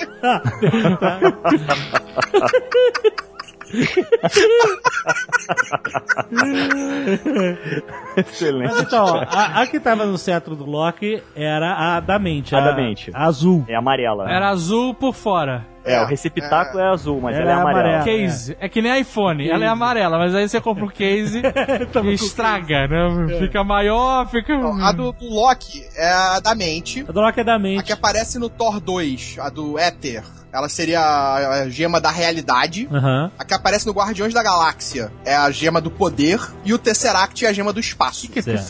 Seu Seract é aquele cubo do primeiro filme. Aí, a princípio, teriam mais duas gemas pra entrar nisso, que seria a do tempo e da alma. E Certo. aí tem essa outra gema que agora realmente eu tô vendo aqui, eu não sei. Não sei. Não sei. Que sei. gema é essa? Não, não, a Tá, joia do tá vendo. infinito são seis, cara. São seis. São É seis mente, joias. poder, São seis. realidade, tempo, alma e espaço. São seis. Existe uma sétima, só que ela não é original. Então esquece essa sétima. É uma em cada dedo, pois são cinco. E uma no meio. Uma na Uma em meiota. Na meiota, isso aí, tá certo. Seis joias. Que eu me esquecia do dedão, que quase não aparece. É porque o Thanos tá sempre com a mão fechada e o dedão some, entendeu? Só conta cinco. No filme, a joia da mente, né, é a desculpa que eles dão pra criação da inteligência artificial. Tanto o Ultron quanto o Visão Sim, se utilizam dessa joia do infinito pra ganharem vida. sim, sim, sim. Ah, se, se a joia do- da mente é uma das mais poderosas que você pode fazer o Mind, o Mind Jedi Trick, né? Tipo assim, eu não estou aqui, não é o robô que vocês estão procurando. Nada impede do Visão, quando o Thanos falar me dá a joia, não é a joia que você quer. Ele pode manipular o Thanos com essa joia da mente. Tá, mas eu acho, eu acho que o Thanos não vai falar assim, me dá a joia. É, Ele vai ele pegar cair a cabeça do Visão, dele. espremer que nem um tomate e a joia vai pular. É isso que ele vai fazer. Exatamente. Cadê a joia? Só me... Pronto. Até o próprio Ultron usa o cetro, né, no filme. Agora uma pergunta: será que o Visão realmente pegou o martelo do Thor pra convencer a galera ali? Ou ele fez um Jedi Mind Trick, falou assim: vou mostrar que eu tô pegando o martelo e enganou todos os Vingadores? Aí depois na luta ele fingiu que tava dando uma porrada no, no Exato, Ultron. caralho. O martelo. Ele pode. Não sei, não sei. Mas ali pra convencer a galera, ele pode ter usado a Não, joia não, da ele, mente não ele, ele pegou na na inocência, ele nem sabia. É, isso era uma das coisas que eu achei foda na visão, que ele é inocente, ele é simples, ele É, é... ele- ele pega o martelo sem, sem querer conquistar ninguém com o martelo, né? Ele só pegou pra. Ele só pra- pegou. entregar toma- pro Thor. É, exatamente. Eu não preciso disso, sabe? Exatamente. Pegou pra entregar pro Thor, toma, vambora. Ou a partir daquele momento ele já tava manipulando a gente, público.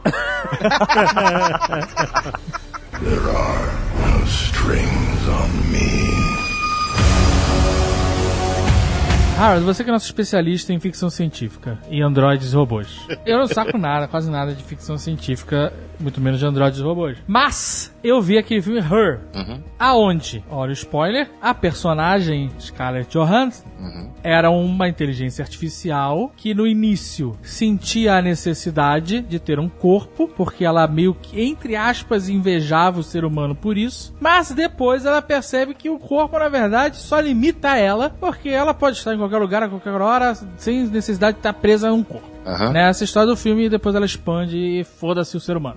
No Ultron, parece que é justamente o contrário, porque ele começa em todos os lugares, porque É. ele expande a consciência dele pra outras máquinas, pra internet, pra É. casa do caralho, mas ele fica com essa porra de eu quero ter um corpo melhor, É. eu quero ser modelinho, eu quero.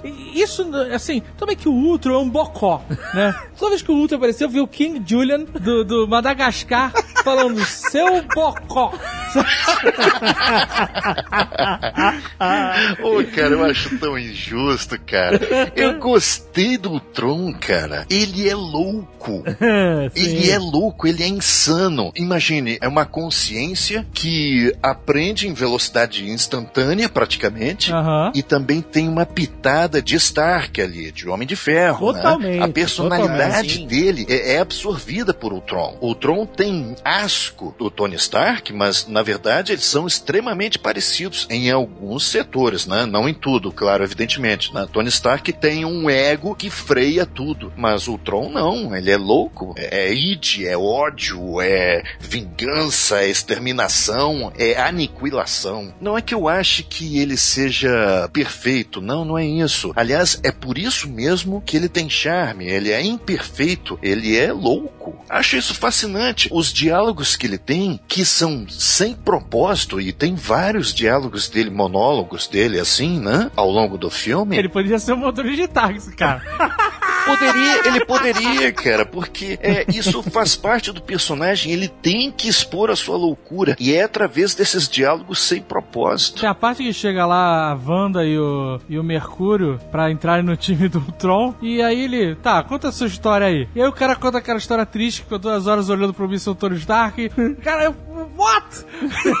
o que que tá acontecendo? Parece realmente que é um motorista de táxi conversando com os passageiros, cara. É muito bizarro. Mas isso que o Harold falou faz sentido, porque inclusive quando ele pega a, a Viúva Negra, ele começa a falar pra ver, não, porque eu preciso de alguém pra ouvir. Ele chega a comentar isso com ela, assim, por isso que ele deixa ela prisioneira ali, ele não mata ela. Ele, ele, apesar de ser um robô, ele é totalmente humano. Totalmente. É, Ele é é- megalomaníaco, assim, ele é, ele é uma visão do lado negro do Tony Stark, É, ele é exatamente. ele é o anti-Tony Stark. E, obviamente, ser um, um ser metálico, né, denuncia essa intenção dele ser o Tony Stark inverso, né? É, isso é colocado várias Ele é vezes muito quando ele humano. fala, fa- quando alguém fala pra ele assim, eu já ouvi essa frase antes, mas eu ouvi do Tony. Uhum. Foi o Clark que falou. E foi uma péssima hora pra ele falar isso.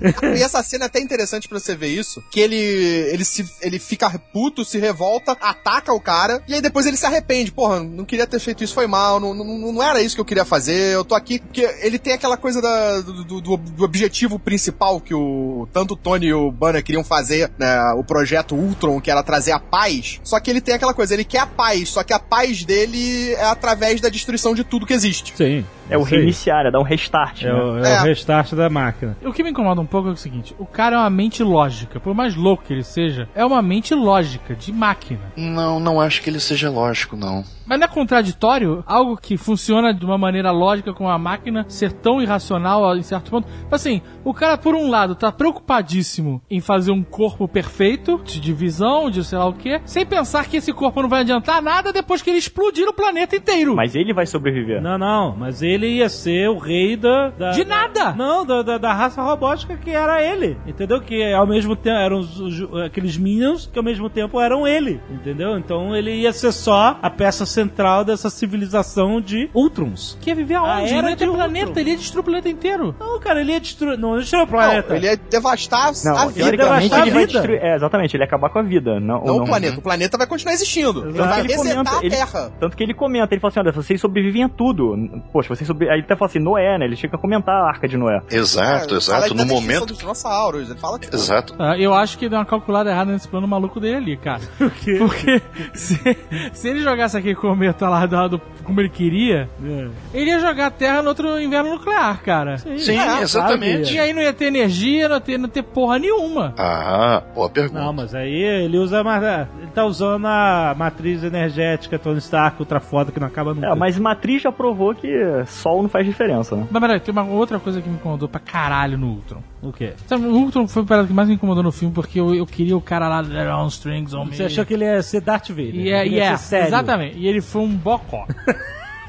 Mas o que mais me incomodou foi aquela boquinha de Ultron, cara. Qual a boquinha? Aquela boquinha mole, de Que metal mexe, mole, que que mexe, com uma Isso- boca humana. Isso é decisão. de Caraca, arte, bota uma cara. bandana no cara, É. então, É cara. decisão de arte, não tem como. Porque Mas personagem... caraca, aí o robô é todo metálico, rígido, e aí ele vai falar e a boquinha fica. Caraca, É, mas cara. é o personagem, cara, personagem central da trama. Eles devem ter testado ele sem mexer a boca e, e deve ter ficado muito robô. Sabe qual é o Ultron é maneiro? humano, Sabe qual é o? Ultron maneiro? Quando ele vem, monolito deu Platoonen, todo tortinho na mansão Stark lá Você na casa. maneiro ali, né? Né? Sabe, todo, todo, todo errado, todo remendadinho, e, e- que ali ele bota terror, meu irmão. É, Aquele Ultron dá medo. É. Aquele Ah, fala, a, a caraca. aparição dele mesmo, É, né? o aquela hora que fala, caraca, dele. fudeu, meu irmão. E a- É. mas com o outro Ultron, o Ultron Megatron, não me dá medo. Não me dá nada. É um bocó, cara. Mas você, você sabe que esse cara vai ser derrotado a qualquer momento. É, você vê que a, a loucura dele, ela, ela vai num crescente também durante o filme. Parece que ele vai perdendo mais controle da loucura, endoidando até o final daquele. até o momento do final do filme.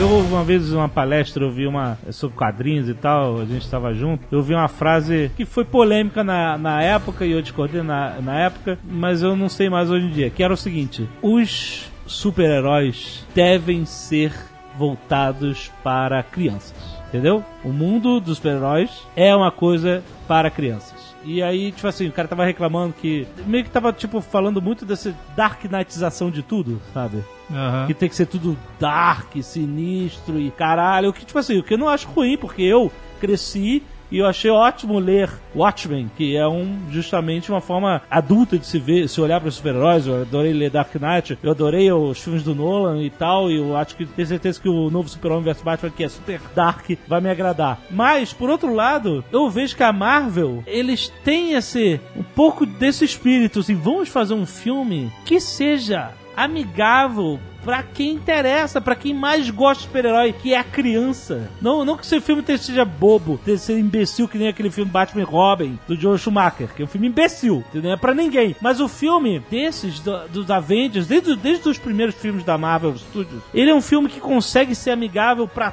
todo mundo. Pra nós que somos adultos, crescidos, que fomos crianças apaixonadas por super-heróis, hoje somos adultos, e pra nova geração que tá crescendo agora e entrando em contato com esses caras pelo cinema, muito mais do que pelos quadrinhos, como foi na nossa época, entendeu? Ou pelos desenhos animados, etc. Então o que acontece? Eu acho, eu acho talvez assim, eu esteja um pouco contaminado por ser um pai recente e tal. o Jovem Nerd tá com a síndrome de Jorge Lucas. E eu acho, não, calma. E eu acho legal que o filme seja legal pra todo mundo. entendeu? Vai tirar Então- a arma de todo mundo e botar o toque na mão daqui a pouco. então o Visão. Não, não faria isso.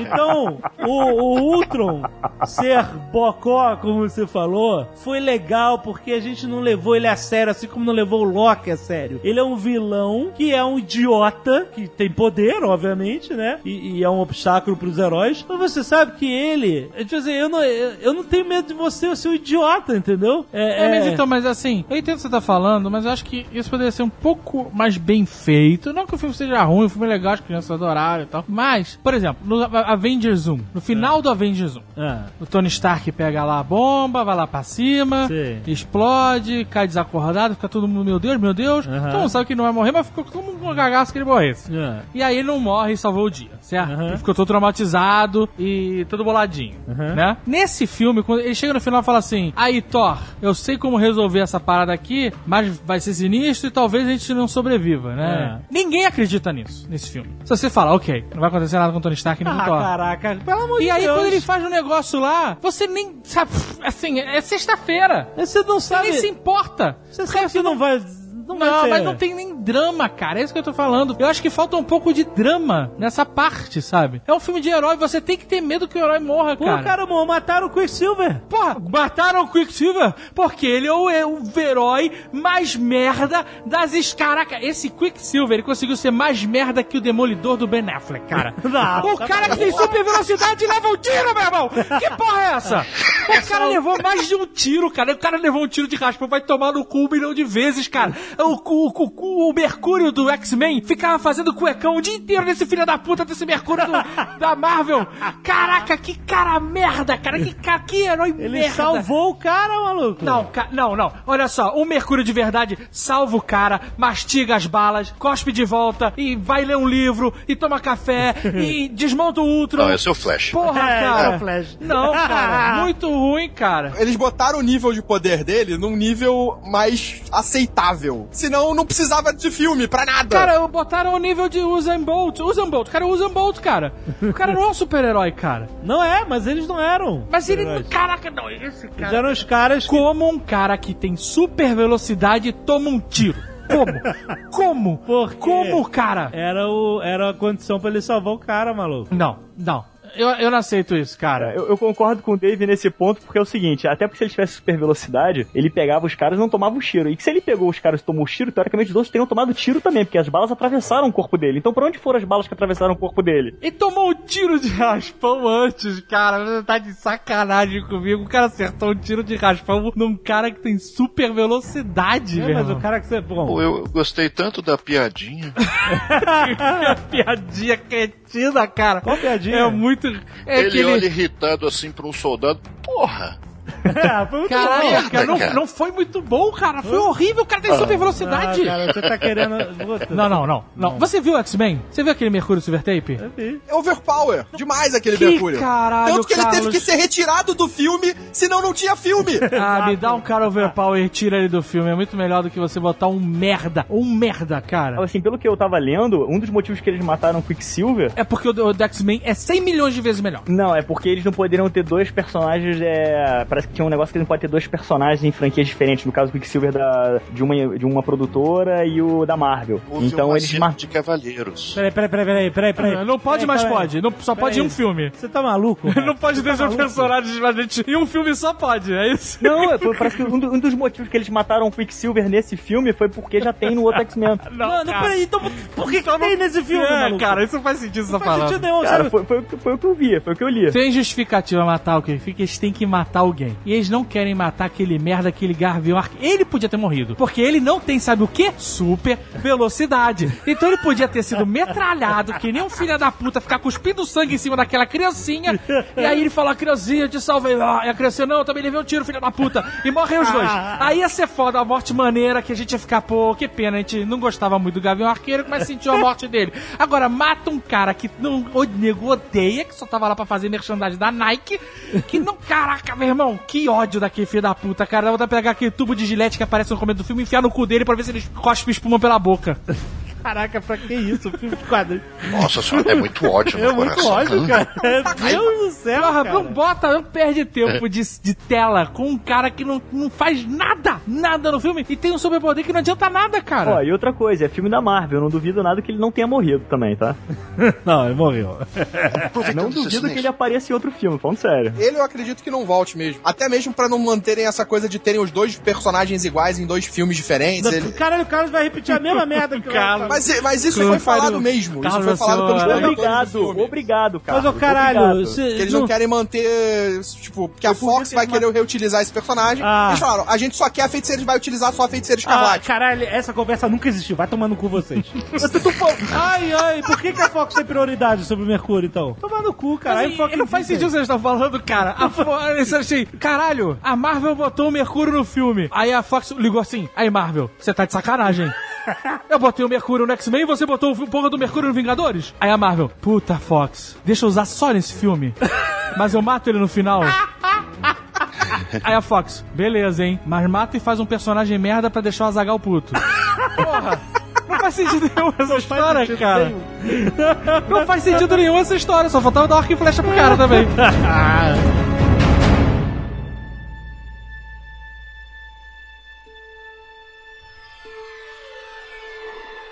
No caso do Ultron, eu entendo, eu entendo a ira do Azagal em relação ao personagem, mas eu gosto de personagens quebrados, eu gosto de vilões quebrados. Sim. E, e quebrado mesmo, né? Ele nasce quebrado. Olha só como isso é legal, Isso é cara. legal, isso foi legal, isso eu curti. Isso é fantástico. Você vê que o personagem é perturbado, ele anda de um lado pro outro, sem destino nenhum, né? Quando ele faz aquele grande discurso inicial. É que a gente talvez esteja acostumado a elogiar aqueles personagens frios como Darth Vader, né? Que aparentemente são sãos, mas ah, lá embaixo você sabe que eles são muito dos malucos, né? Mas o Darth Vader, ele, ele mantém uma distinção em relação à sua maldade, né? Eu sei que isso é legal, eu sei que isso é bonito, é elegante, inclusive, mas eu gosto do personagem quebrado e acho até que faz sentido ele ser mostrado dessa maneira, porque no futuro nós vamos nos defrontar com Thanos, que é um personagem que vai ser que nem Darth Vader,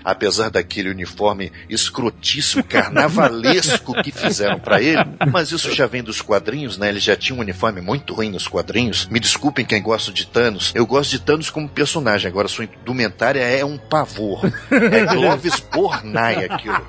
Enfim, voltando então ao tema, o Thanos ele vai ter essa seriedade, esse peso na sua interpretação, todas as palavras que saem da sua boca são mortais, entende? Aham. Pra não repetir a mesma personalidade. Sim. Eu gostei que isso foi colocado em Ultron. A personalidade do Ultron copia muito a própria personalidade do Loki nesse sentido. É o cara que é uma ameaça, mas é, tá sempre fazendo piadinha, tá sempre é, sendo engraçadinho. Ele é louco. É, a mas diferença você principal dos dois é que o Loki ainda tinha uma certa consciência. Mas se você parar pra analisar os dois filmes friamente, os dois filmes são iguais. É um vilão com dominação global, a equipe se junta, apesar das diferenças. Porra, cara, peraí. Se você analisar o universo dos quadrinhos, super-heróis. Tudo igual, eu sei. É sempre igual, cara. Porra. Mas sabe qual é o problema do. do eu, eu entendo o que você tá falando e até concordo. Que eles tinham que fazer um outro tipo de vilão, porque vai vir um vilão barra pesada e tal. É um que se vê esquisito. Mas ele podia ser mais quebrado e menos bocó, talvez. sabe por quê? Porque ele já teve um cara totalmente bocó no Homem de Ferro lá, o Mandarim, cara. Isso deixou um gosto Ah. ruim na boca, sabe? é Mas que- o Mandarim, ele tava tentando ser sério, só que o personagem era realmente muito fraco. Não, não era fraco. O Mandarim era fake. Ah, tô falando do Mandarim fake, tô falando do Mandarim É, verdadeiro. o mandarim real não aparece em nenhum momento. Vocês viram o short movie da Marvel? Do É, Mandarim? Hail que the King. presídio? Isso, Hail the King, vocês viram? Não. Que mostra que o mandarim real existe, mas ele, tipo. Isso, o Mandarim real, ainda. ele existe. Mas o cara fala com todas as palavras, eu sou o Mandarim no filme. O cara fala assim, olha, Heroes, there is no such thing. Certo? E aí solta os mísseis, explode a casa do Tony Stark, a gente, caralho, que foda, e vai ver o filme é uma merda. Que ele é um idiota, um bêbado, um cólatra, um bocó. aí você vê o trailer dos Vingadores 2, e aí o Ultron fala assim, there are no strings on me. Aí tu, caralho, que foda essa música do Pinóquio do Inception, que animal isso. E aí é um bocó. Tá culpando o trailer, de novo. Eu tô culpando o trailer porque o trailer vendeu um filme errado, é isso que eu tô fazendo. então, cara. mas é outra história isso, cara. No Homem de Ferro não, não teve culpa o trailer. Foi o filme mesmo que foi a culpa. O filme é ruim. É, o filme faz você acreditar que o cara é, É que um- nem a gente vê o trailer de Star Wars e o Han Solo falar assim, Chewie, we are home. E aí quando você for ver um filme, em vez de ele estar chegando e recuperando a Millennium Falcon, como todo mundo espera, ele tá chegando na cantina de Tatooine pra tomar uma birita. there are no strings on me. Eu achei muito maneiro a, a gênese do Ultron, na forma que eles. Tipo assim, como a gente vai representar, né, essas inteligências artificiais que são software, né? É, é dado. E eles criaram aquelas duas holografias ali, do, uma do Jarvis, outra do Ultron. E quando o Ultron começa a se expandir, ele vai quebrando o Jarvis e aprisionando. Achei muito maneiro a representação. Quase um cérebro, quase uma conexões neurais, É. é, representação gráfica disso. Assim, concordo com o Azaghal que nessa hora também ele parecia realmente ser realmente muito, muito mais sério e ameaçador do que depois do resto do filme. Mas eu achei muito maneiro a forma como eles, como eles mostraram isso. E todo aquele início do filme, a festa. Eu adoro quando eles colocam os heróis em situações do cotidiano, né? Porque os caras são super-heróis, cara. São deuses, como eles mesmo falam no... A mulher do Gavião Arqueiro fala lá no, no meio do filme, né? E aí você bota os caras nessas situações de cotidiano, de conversa, de bar e, e, uh, a própria aposta com o martelo do Thor é, e o fato do Capitão América dar uma mexidinha e o Thor ficar sério na hora, preocupado. Tipo, opa, calma aí, né? e aí depois quando ele vê que não consegue, ele volta a rir e relaxa, cara. É muito legal. E isso foi pra mim um dos melhores artifícios do filme. Que depois, lá na, na coisa da criação do Visão. Isso pra mim foi Exato. foda. Essa, Isso, para- é, essa foi, parte, isso tipo, foi bem realmente legal, porque, ah, vamos confiar ou não vamos confiar? É, o cara exatamente. aqui, bom, confia. É. Mas aí eu acho que eles começaram a exagerar toda hora o cara agora pegando o martelo do Thor. É, porque Ah, tá liberado. Pega duas vezes só, pô. É, Pega duas duas vezes, só. Não, ele pegou duas vezes só. Deu uma porrada. Pô, é muito maneiro aquela parte do final que o, que o Thor fica assim, eu sou filho de Odin. Ah, cara, eu não sei mais o que dizer pra enrolar ele. Não sei, Foi tô- muito maneiro. Porque é, é uma coisa plausível, sabe? Quando o Thor começa a falar e o vilão realmente para pra escutar, você no, no filme você também para pra ver o que o Thor vai dizer, né? Você fica esperando uma porrada do Ultron interromper o diálogo dele com alguma coisa, um soco, um raio. Então você fica esperando mais uma reação do Ultron quando o Thor começa a falar. E tu vê que de repente ele solta uma dessa assim: Ah, cara, eu não sei mais o que dizer, faz alguma coisa. Aí você também toma a mesma reação do Ultron. O que, que tá acontecendo? Aí vem a, a martelada. E eu adoro esse é o clima bem humorado dos filmes da Marvel, entendeu? O vilão foi enrolado por um papinho de, de qualquer do Thor, falando frases de, de- tipo assim, enrolando. Porque o vilão foi enrolado, cara. Mas foi a mesma jogada do Guardiões da Galáxia. É, joga exatamente, o cara ficou dançando na frente do vilão, entendeu? Tipo assim, isso é, é legal, cara. Isso é, é família, isso é todo mundo curtindo. É o pai e o filho curtindo e rindo junto do filme, entendeu? Isso é uma nova geração de crianças apaixonadas por super-heróis que vão crescer e vão gerar mais histórias. Mas tal. você sabe qual é o nome disso? O quê? Disney. É, legal pra caralho. A Disney consegue fazer isso com Toy Story, consegue fazer isso com todos os desenhos da Pixar e etc. A Disney é, é mestre em fazer isso. Tipo assim, aliás, isso é uma filosofia do próprio Walt Disney, que sentou no banco do parque de diversões enquanto as filhas estavam no carrossel. Ele falou assim: Porra, devia existir um parque em que os pais não fiquem sentados no banco enquanto as filhas estão se divertindo. Devia existir um parque em que a família toda pudesse entrar na parada e se divertir igualmente. Filosofia do próprio Walt Disney, que os caras estão espalhando de uma forma fantástica nesses conteúdos que eles adquiriram e estão mostrando pra gente. É muito maneiro, cara. Teve uma coisa no, no filme, exatamente que você falou agora, essa cena final, do, tipo, igual Guardiões da Galáxia. Pra mim, o filme tem muito da coisa, tipo, ele tem muito do clima, tanto do Guardiões da Galáxia em alguns momentos, como do Capitão América Soldado Invernal em outros momentos. Ele conseguiu meio que dar uma mescla na ideia que os dois filmes passam, de diversão e uma história um pouco mais complicada, complexa. Eu acho que não. Eu acho que ele falhou um pouco nisso. Assim, o Guardião da Galáxia é, é muito eficaz nesse clima de ser um filme engraçado e ter momentos extensos, mas que tem várias piadinhas e alívio cômicos. Ele é muito bom nisso. Esse filme eu acho que ele, ele não conseguiu o equilíbrio de ser tenso e ser engraçado, como a piada, por exemplo, do We Have a Hulk, do primeiro, do Hulk pegando o Loki faz, e batendo ele, blá blá blá blá. Eu acho que ele tentou meio que recriar isso e não foi tão eficaz quanto na outra vez. Eu acho, eu acho. Foi a mesma coisa que eu te falei. O Vingadores 2, ele repete as mesmas piadas do primeiro. Por exemplo, aquela cena que o Hulk pula na nave e começa a dar porrada no Ultron, você só vê a voz do Ultron e fala assim, ah, não, não. Ah, isso foi muito bom. Ele fala, oh, ele fala, oh gods, não, oh God, no. For God's sake. Cara, foi muito For God's sake. Não Muito- mostrar. Foi muito bom isso, cara. Essa, essa cena eu gostei em específico, que ela não foi uma cópia, entre aspas, de É, outras cenas, né? Que- assim, o que é meio maluco já o robô entrar numa nave, metralhar os caras e, e sair voando. Depois e o Hulk pegar ele, né? E, e aí o Hulk entra na nave e ele fala, pelo amor de Deus. Porra, pelo amor de Deus. Por falar nisso, o Hulk, pra mim, foi o personagem mais maneiro desse filme. Foi, foi sensacional Gostou mesmo. mais? Não, estou falando do Bruce Banner, que eu odeio aquele cara. Estou falando do Hulk. Não, falando do Hulk, eu achei maneiríssimo. O Né? Hulk, o gigante esmeralda. E, cara, ele foi. Todas as cenas que aparecia o Hulk, eu vibrava. Eu vibrei quando o Hulk pegou o Ultron sem ver. Poxa, aquele primeiro Hulk que a gente viu do Ang Lee, né?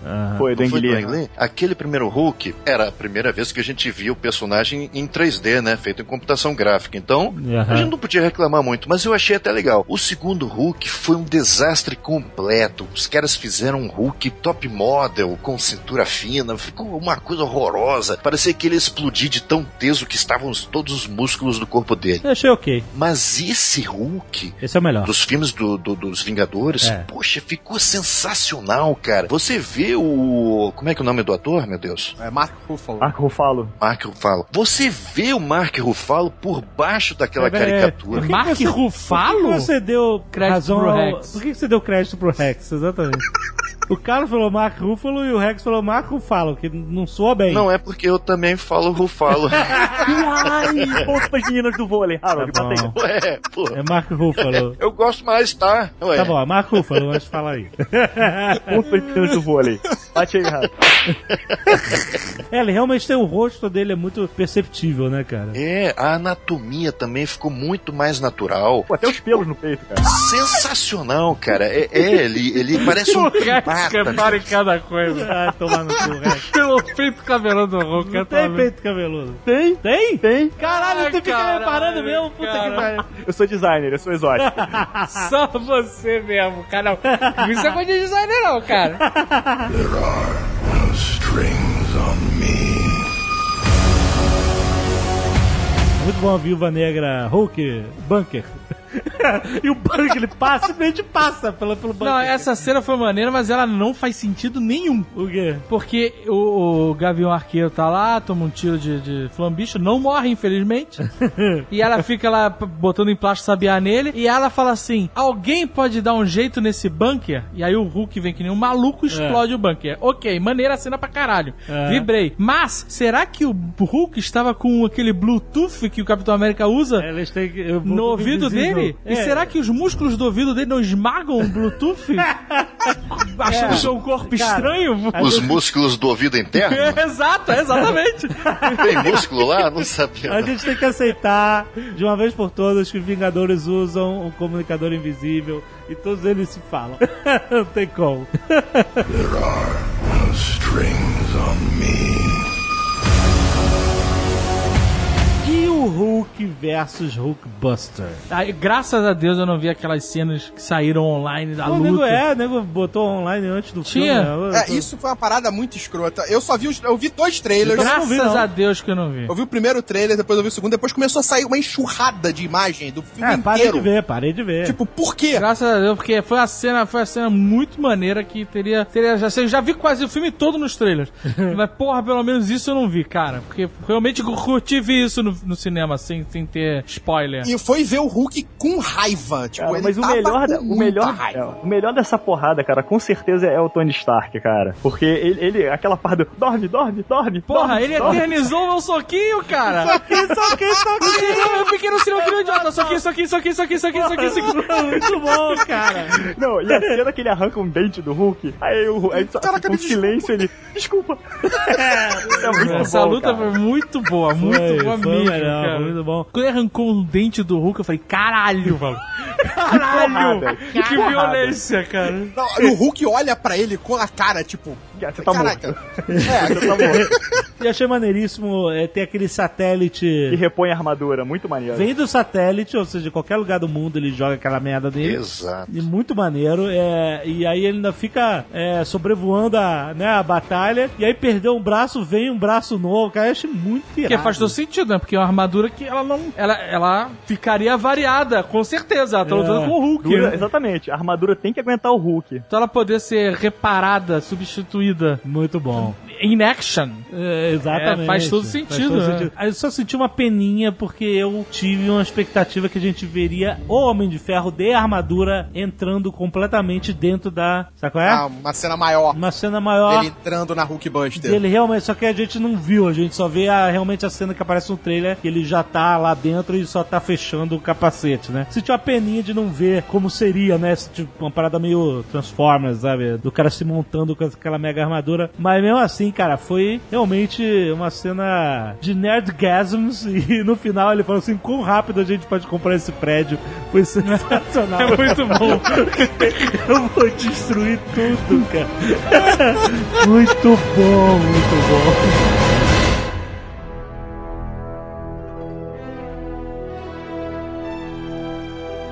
Aí você tá chegando perto do final do filme. Aham. E aí a situação tá periquitante, como dizem, né? o Tron tá com um plano maluco dele jogar um cometa na Terra. Isso. Os Vingadores têm o problema que tem um monte de civis em em cima desse cometa, eles têm que tirar os civis do cometa. E aí, ai meu Deus, não sabemos o que vamos fazer. E aí, do nada, Cara. caraca, do nada. Foi. Aparece aquele porta-aviões e fala: Resolvemos esse problema, vamos criar outro? Escola Capitão Kirk de roubar a Enterprise com quatro pessoas. Caraca, cara. Só o Capitão Kirk, achava que só o Capitão Kirk podia fazer isso, mas o cara conseguiu, com sete malandros, pegar uma porra do porta-aviões voador e ir lá, cara. Teoricamente, eu acho que assim, eles estavam esperando a oportunidade de limpar o nome da Shield, entendeu? Aquilo ali foi a oportunidade. Acho que aquilo ali já tava tudo pronto, cara. Assim, a galera de reserva pra. Mas peraí, eles estavam sentados dentro do porta-aviões e falaram assim: algum momento vai surgir uma oportunidade que a gente vai limpar o nosso nome? Literalmente assim, eu acho. Que tal na hora que o Hulk enlouqueceu na África do Sul? Não seria um bom momento? Exato. Porra! Então, três dias atrás, quando o Hulk destruiu a cidade, eles falaram: caralho, é agora, hein? Vai dar merda. Vai dar merda, se Eles prepara. correram, pegaram o porta-aviões, entraram nele, roubaram ele, começaram a voar ele até o país e até aquela cidade. Quatro dias depois, quando deu a outra merda, eles chegaram lá. Cara, Ou será que eles ficaram sentados analisando os relatórios falando assim, senhor, aquela Maria Rio lá, Aham. chega e fala assim, senhor, o Ultron está criando um cometa na Latvéria, que pra mim aquele lugar é Latvéria, Latvéria. tá criando um com- vai transformar a Latvéria num cometa e explodir o planeta. Aí o Luke Fury falou assim, eu acho que agora é o momento que a gente vai limpar o nome da Shield. A gente vai impedir o cometa? Não, aí seria demais. A gente vai salvar as pessoas que estão em cima do cometa. Vai tomar no cu, cara. Strings on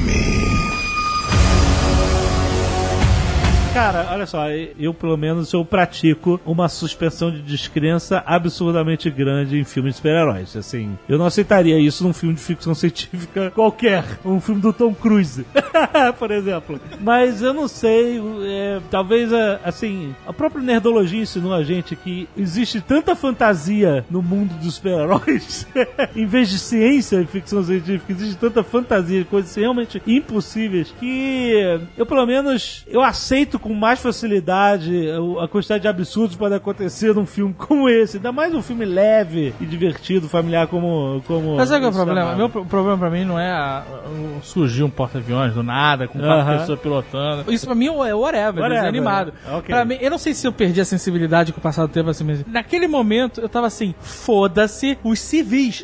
Foda-se. Deixa, caralho, por que que o Capitão América tem que botar aquele colete de guarda civil? Caraca, meu irmão, o mundo vai acabar se essa porra explodir em cima do planeta. Vamos dar prioridade? Então, Vamos mas- tentar impedir que isso aconteça? Mas Isso Aí é é que discutido tá. no filme. Isso é a Viúva Negra fala pra eles. Então, o que, que é mais importante? A gente tem que impedir o filho da puta, tem que destruir essa porra pra impedir que isso destrua. Não, eu não vou fazer isso até que todo mundo que esteja aqui seja salvo. É a diferença, ele é o super-herói. Aí você tem que Zé- chegar, dar um tapa na cara dele e falar assim, meu irmão, talvez se você salvar todo mundo que é nessa porra desse cometa, não tenha planeta pra eles pousarem. Olha É por só, isso olha que você não é um Vingador. Quando vocês discutiram sobre o super-homem, batendo lá nos Exatamente, olhos, a vocês reclamaram, coisa. poxa, o super-homem não se preocupou com ninguém. O jovem nerd falou esse discurso. Aí agora, nesse filme, quando eles finalmente se preocupam com os civis, vocês reclamam? Afinal de contas, qual é a lógica do argumento? Vamos lá, gente. Pra mim, é exatamente isso, pra mim é uma das coisas, um ponto forte do filme, que faltou no Super-Homem. Peraí, você tá me acusando de quê aqui? Você tá me acusando de quê? Eu não tô entendendo você a não é um acusação. Vingador. Eu tô. Peraí, peraí, peraí, peraí. Tá me colocando no, no, no, no- saco aí que eu não pertenço. Peraí. Botando num saco que eu não pertenço. O que eu falei? Jovem Tá Nerd não salvaria as criancinhas. O que eu falei no filme do Super-Homem é que eu sei que as pessoas reclamaram do Super-Homem não ser a essência do super-herói porque ele não ficou salvando as pessoas. E eu concordo que poderia existir algumas cenas a mais dele salvando os civis e tal, porque é isso que faz o super-herói. E no MRG de Avengers 1, eu falei que eu achei do caralho que além de, dos Avengers enfrentarem todos aqueles alienígenas, eles estão se preocupando em tirar os civis do, do, do ônibus lá e tal, não sei o que, que eu achei do caralho, porque essa é a essência do super-herói. Então, repito, repito o que eu disse hoje, contra o argumento do Azagal, dizendo que se fosse um filme sério, de ficção científica, foda-se os civis vão salvar a Terra. Eu não Mas falei nada o que fosse um filme sério e ficção científica, que eu já não acredito que ficção científica possa ser sério. O que eu tô falando, o que eu tô falando, eu nunca falei isso, porque botou, botou a palavra na minha boca. O que eu falei foi o seguinte, me irrita o Capitão América carregar um colete de defesa civil dentro da roupa e quando qualquer problema acontece, sei lá, tem um terremoto no México, tá lá o Capitão América com um coletinho de defesa civil cavando escombro. Caraca, Mas meu a irmão. essência do super-herói é salvar as pessoas. Eu acho que eles têm que ser mais racionais. Acho que são muito bocós juntos ao mesmo tempo, cara. there are no strings on me. A maneira do Visão levantar o martelo é que isso gerou aquela discussão depois de tudo do Tony Stark falando com o Capitão América. Ah, ele levantou o martelo, mas ele é meio que um androide, né? Então não, não conta. E o Capitão América fala que foi uma coisa que foi muito engraçada. Se você colocar o martelo no elevador, o elevador sobe. E se o, alo- se o elevador não subir, então ele não é merecedor. É, isso é sensacional. Isso é a base da discussão de quadrinhos que todo fã tem. Concordo. De ficar, sabe, tipo assim, tentando Analisando as paradas. analisar minuciosamente os conceitos de cada herói e tal, não sei o que. Achei muito legal ele transportar isso pro filme de uma forma tão natural entre eles, cara. Muito legal. Não, e é legal que, tipo assim, você vê que essas discussões são com- comuns entre eles. Tipo Assim, ele fala assim, pô, vou sentir falta das nossas conversas, né? Vai nada, eu vou entrar em guerra. Eu, ficava, eu fiquei esperando esse final. Cara, uma parte que eu gostei muito é aquela quando o Tony Stark vira assim, ah, não pega da minha pilha. Aí tem uma porrada de madeira quebrada e dele só um pouquinho, assim. é Civil War. pá! O Capitão Essa América se pudesse, porque abre o como- negócio com a mão, Putz, assim. isso eu achei foda. Ele fica puto. muito maneiro. Isso foi bizarro. Aliás, o Capitão América teve um destaque bem grande nesse filme, né? Eu acho que ele, ele teve mais destaque até com, do que o Homem de Ferro, não teve? Só não teve mais destaque destaque o Gavião Arqueiro. E eu não sei porquê. Destaque pro Thor e o Capitão América vendo o exército com um tanque vindo pra cima deles, falando assim: eles são tão aliadinhos. Toma, cara, martelada no escudo, muito bom, cara. com- com- Combina os poderes. Foi é bom, foi maneiro. bonito, né? O Foi, Capitão foi América deveria ter ficado completamente surdo. É, é, a gente Não? não discutiu isso na analogia. Mas é. Na hora da martelada tinha que ter, assim, explodido os tímpanos dele. Plaf! Saindo sangue, É, assim. mas isso já devia ter acontecido no primeiro filme, né? Que é a martelada gigante do Thor. E depois no O final. que não faz sentido nenhum, na verdade, é porque o Vibranium absorve o impacto, então não teria aquela onda de choque. É, exato, né? Mas o, também no final, a, quando ele joga o escudo e o, e o Thor dá a martelada do escudo, vai. Caralho, muito bom. E o escudo teve upgrade, né? Agora ele volta. Não, Tem um então- negócio magnético. É, tem magnético. ali. Ah, tem um um negócio upgrade magnético. magnético. é verdade. Aí, Carlos, você que gosta de armas que voltam. Compra um bumerangue. Pô, mas é muito legal botar o Capitão América brigar com o Ultron, cara. Foi muito maneiro aquela briga no, na auto, no, em cima do caminhão, cara. É, Bem- aquela cena do caminhão você tem só os humanos da Marvel, né? A Viúva Negra, o, o Arqueiro e o Capitão América. Ninguém com superpoder, não tem um Tony Stark com armadura ali. Peraí, Não, peraí, Capitão então- América tem superpoder, É, né? é, Não. só que não tem, ô maluco. Olha só, o Capitão América tem poder, ok, ele tem um escudo, ele é forte pra caralho, beleza. Não, não, cara, aquele. Mas, tipo assim, ele tá longe de ser o, Não, o- cara, um dos mais ele fortes tem ali, super cara. força, cara. Ele tem super força. Não, ele não tem O cara- super força. O Não, cara carrega- Cara abriu o tronco com É. as mãos, maluco. Não, é, tudo bem. Ele tem super Tudo força bem. O, meu irmão abriu um pouco com a mão, cara. Caralho. O Capitão América tem super força. É parte do soro Meu do irmão super um soldado pouco que ele mão, usou. caceta. Ele ganhou super força. Ele corre mais rápido que um ser humano, ele faz, ele tem mais força que um humano normal. É, cara. Ele pula de um avião sem paraquedas. Exato. Foca em Capitão América, maluco. Ele derruba um muro com um único soco. Mas uma bala mata ele, que eu quero dizer. Não mata. Não, só mata o Mercúrio. Bala só mata o Mercúrio. Ele tomou vários tiros do Capitão América lá no Soldado Invernal, ainda foi qua- quase morrer afogado e sobreviveu. É, tá maluco, cara. Ele é super poderoso, tá louco, cara. Só tem poder ali o Gavião Arqueiro, ele tem o poder da família merda. É. A viúva negra não tem poder nenhuma e ainda deram a roupa dela com neon. Vai tomar no cu, né, cara? Coitada da mulher. A mulher é uma espiã, ela, foi- a parada era ser stealth. Ela quer ser stealth, né? Aí, na caraca, cara, quem que é esse Splinter Cell? Que porra é essa, cara? Cara, não Quando a, roupa, quando a roupa brilha, quer dizer que os inimigos não estão vendo ela. Ela está esco... Caraca, cara, porra, tira esse neon da porra da fazendo roupa mulher. referência de games. Onde chegamos? E o Mercúrio que também não tem poder nenhum, né, cara? Tem poder nenhum, ele não tem poder. E no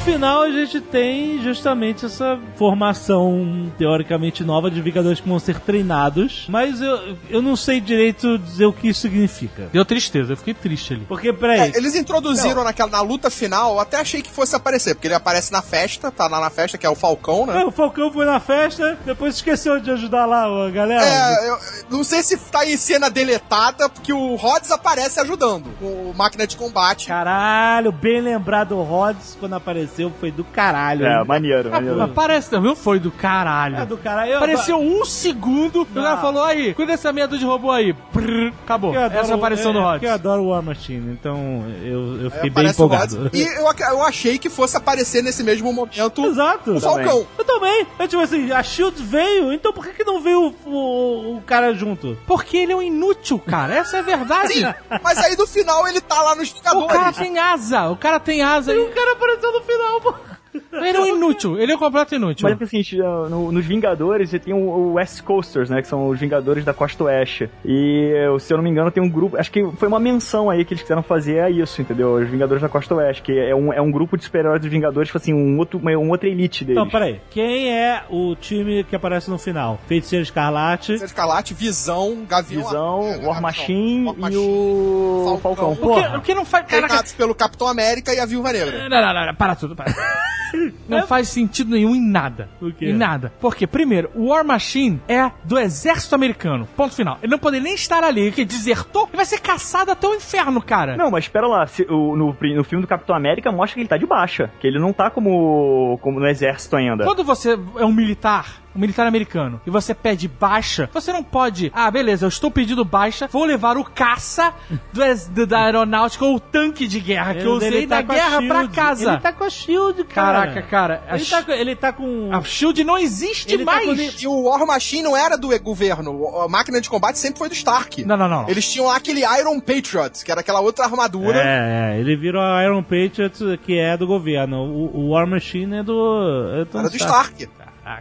Que zoado. Foi a turma do Nick Fury. É a patotinha do Nick Fury. Esse é que é o problema com filmes de super-heróis. Você Exato. fica criando um monte de ganchos, ó, presta atenção nesse sujeito, hein? Por quê? Não, só presta atenção nele. Ah, tá. E o filme acabou, ele não aparece mais. Aí, ué, você mandou prestar atenção naquele sujeito, ele nem aparece mais no filme. Não, mas ele vai aparecer no próximo filme. ah, é? É, e vai ser muito importante. É mesmo? É. E essa doença acontece nos filmes da Marvel. E vai acontecer, se Deus quiser, nos filmes da DC. É, Esses personagens que aparecem, somem. Pô, por que que houve essa cena, cara? Por que que contrataram um ator importante pra fazer essa ceninha de nada aqui? Ah, não, é porque ele é muito importante. É, é, mas não é nesse filme. Eu não entendi se o Harold estava elogiando ou criticando isso. Ah, eu estava criticando.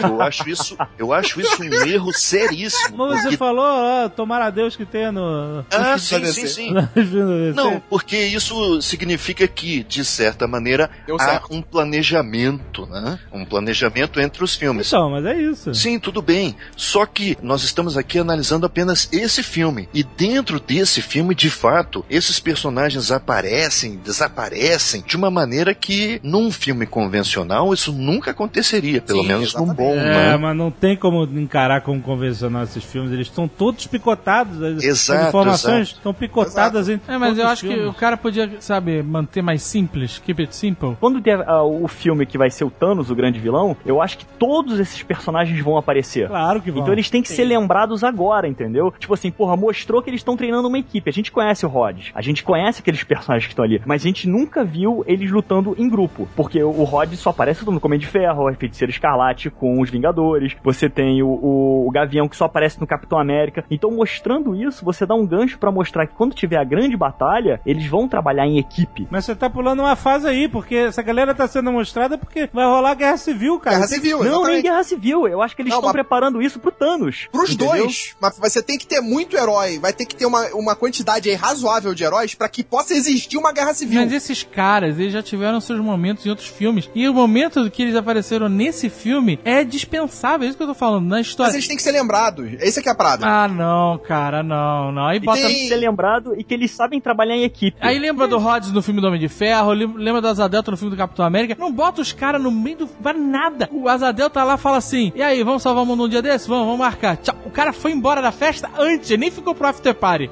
ele foi embora antes, cara. Ele falou assim: vocês vão fazer o que depois da festa? Ah, nada, nada, nada. Tchau, fechou a porta. Ah, otário! Não tá aqui na nossa galera de elite, não sei o que lá, de super-heróis de primeira linha. Aí o Rhodes fica lá, o Rhodes estava lá na festa, ficou pro after party, ficou tentando levantar o martelo do Thor junto com o Tony Stark, viu o Ultron aparecer, falar das no strings on me e o caralho, e foda-se, foi embora. E aí ele foi pegar o porta-aviões, maluco. Quem garante que não foi ele que foi falar com o Nick Fury pra falar, deu merda? Não foi ele, foi a Maria Hill. Isso é até falado no filme, que foi a Maria Hill que foi atrás do É, filme. o Rod, puta, coitado, cara. Sabe nem o telefone do Nick Fury.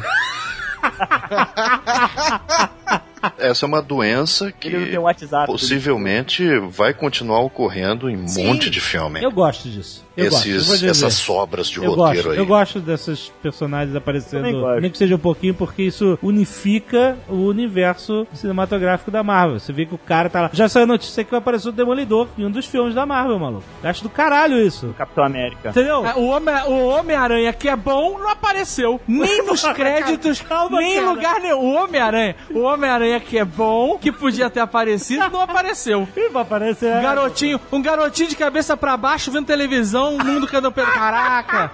Esse não aparece. Não, cara, o- mas eu achei importante nesse filme, que é um filme que reúne mais heróis, o Vingadores é, é sempre um, um- um filme mãe, né? Um filme que fecha a fase da Marvel, aparecer no easter egg o Thanos metendo a mão na manopla do infinito e falando chá comigo, né?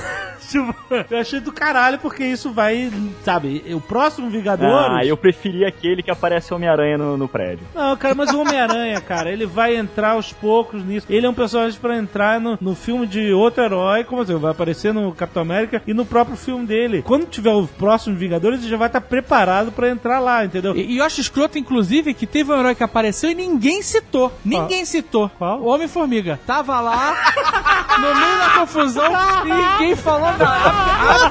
Puta, muito gratuito, muito escroto, cara.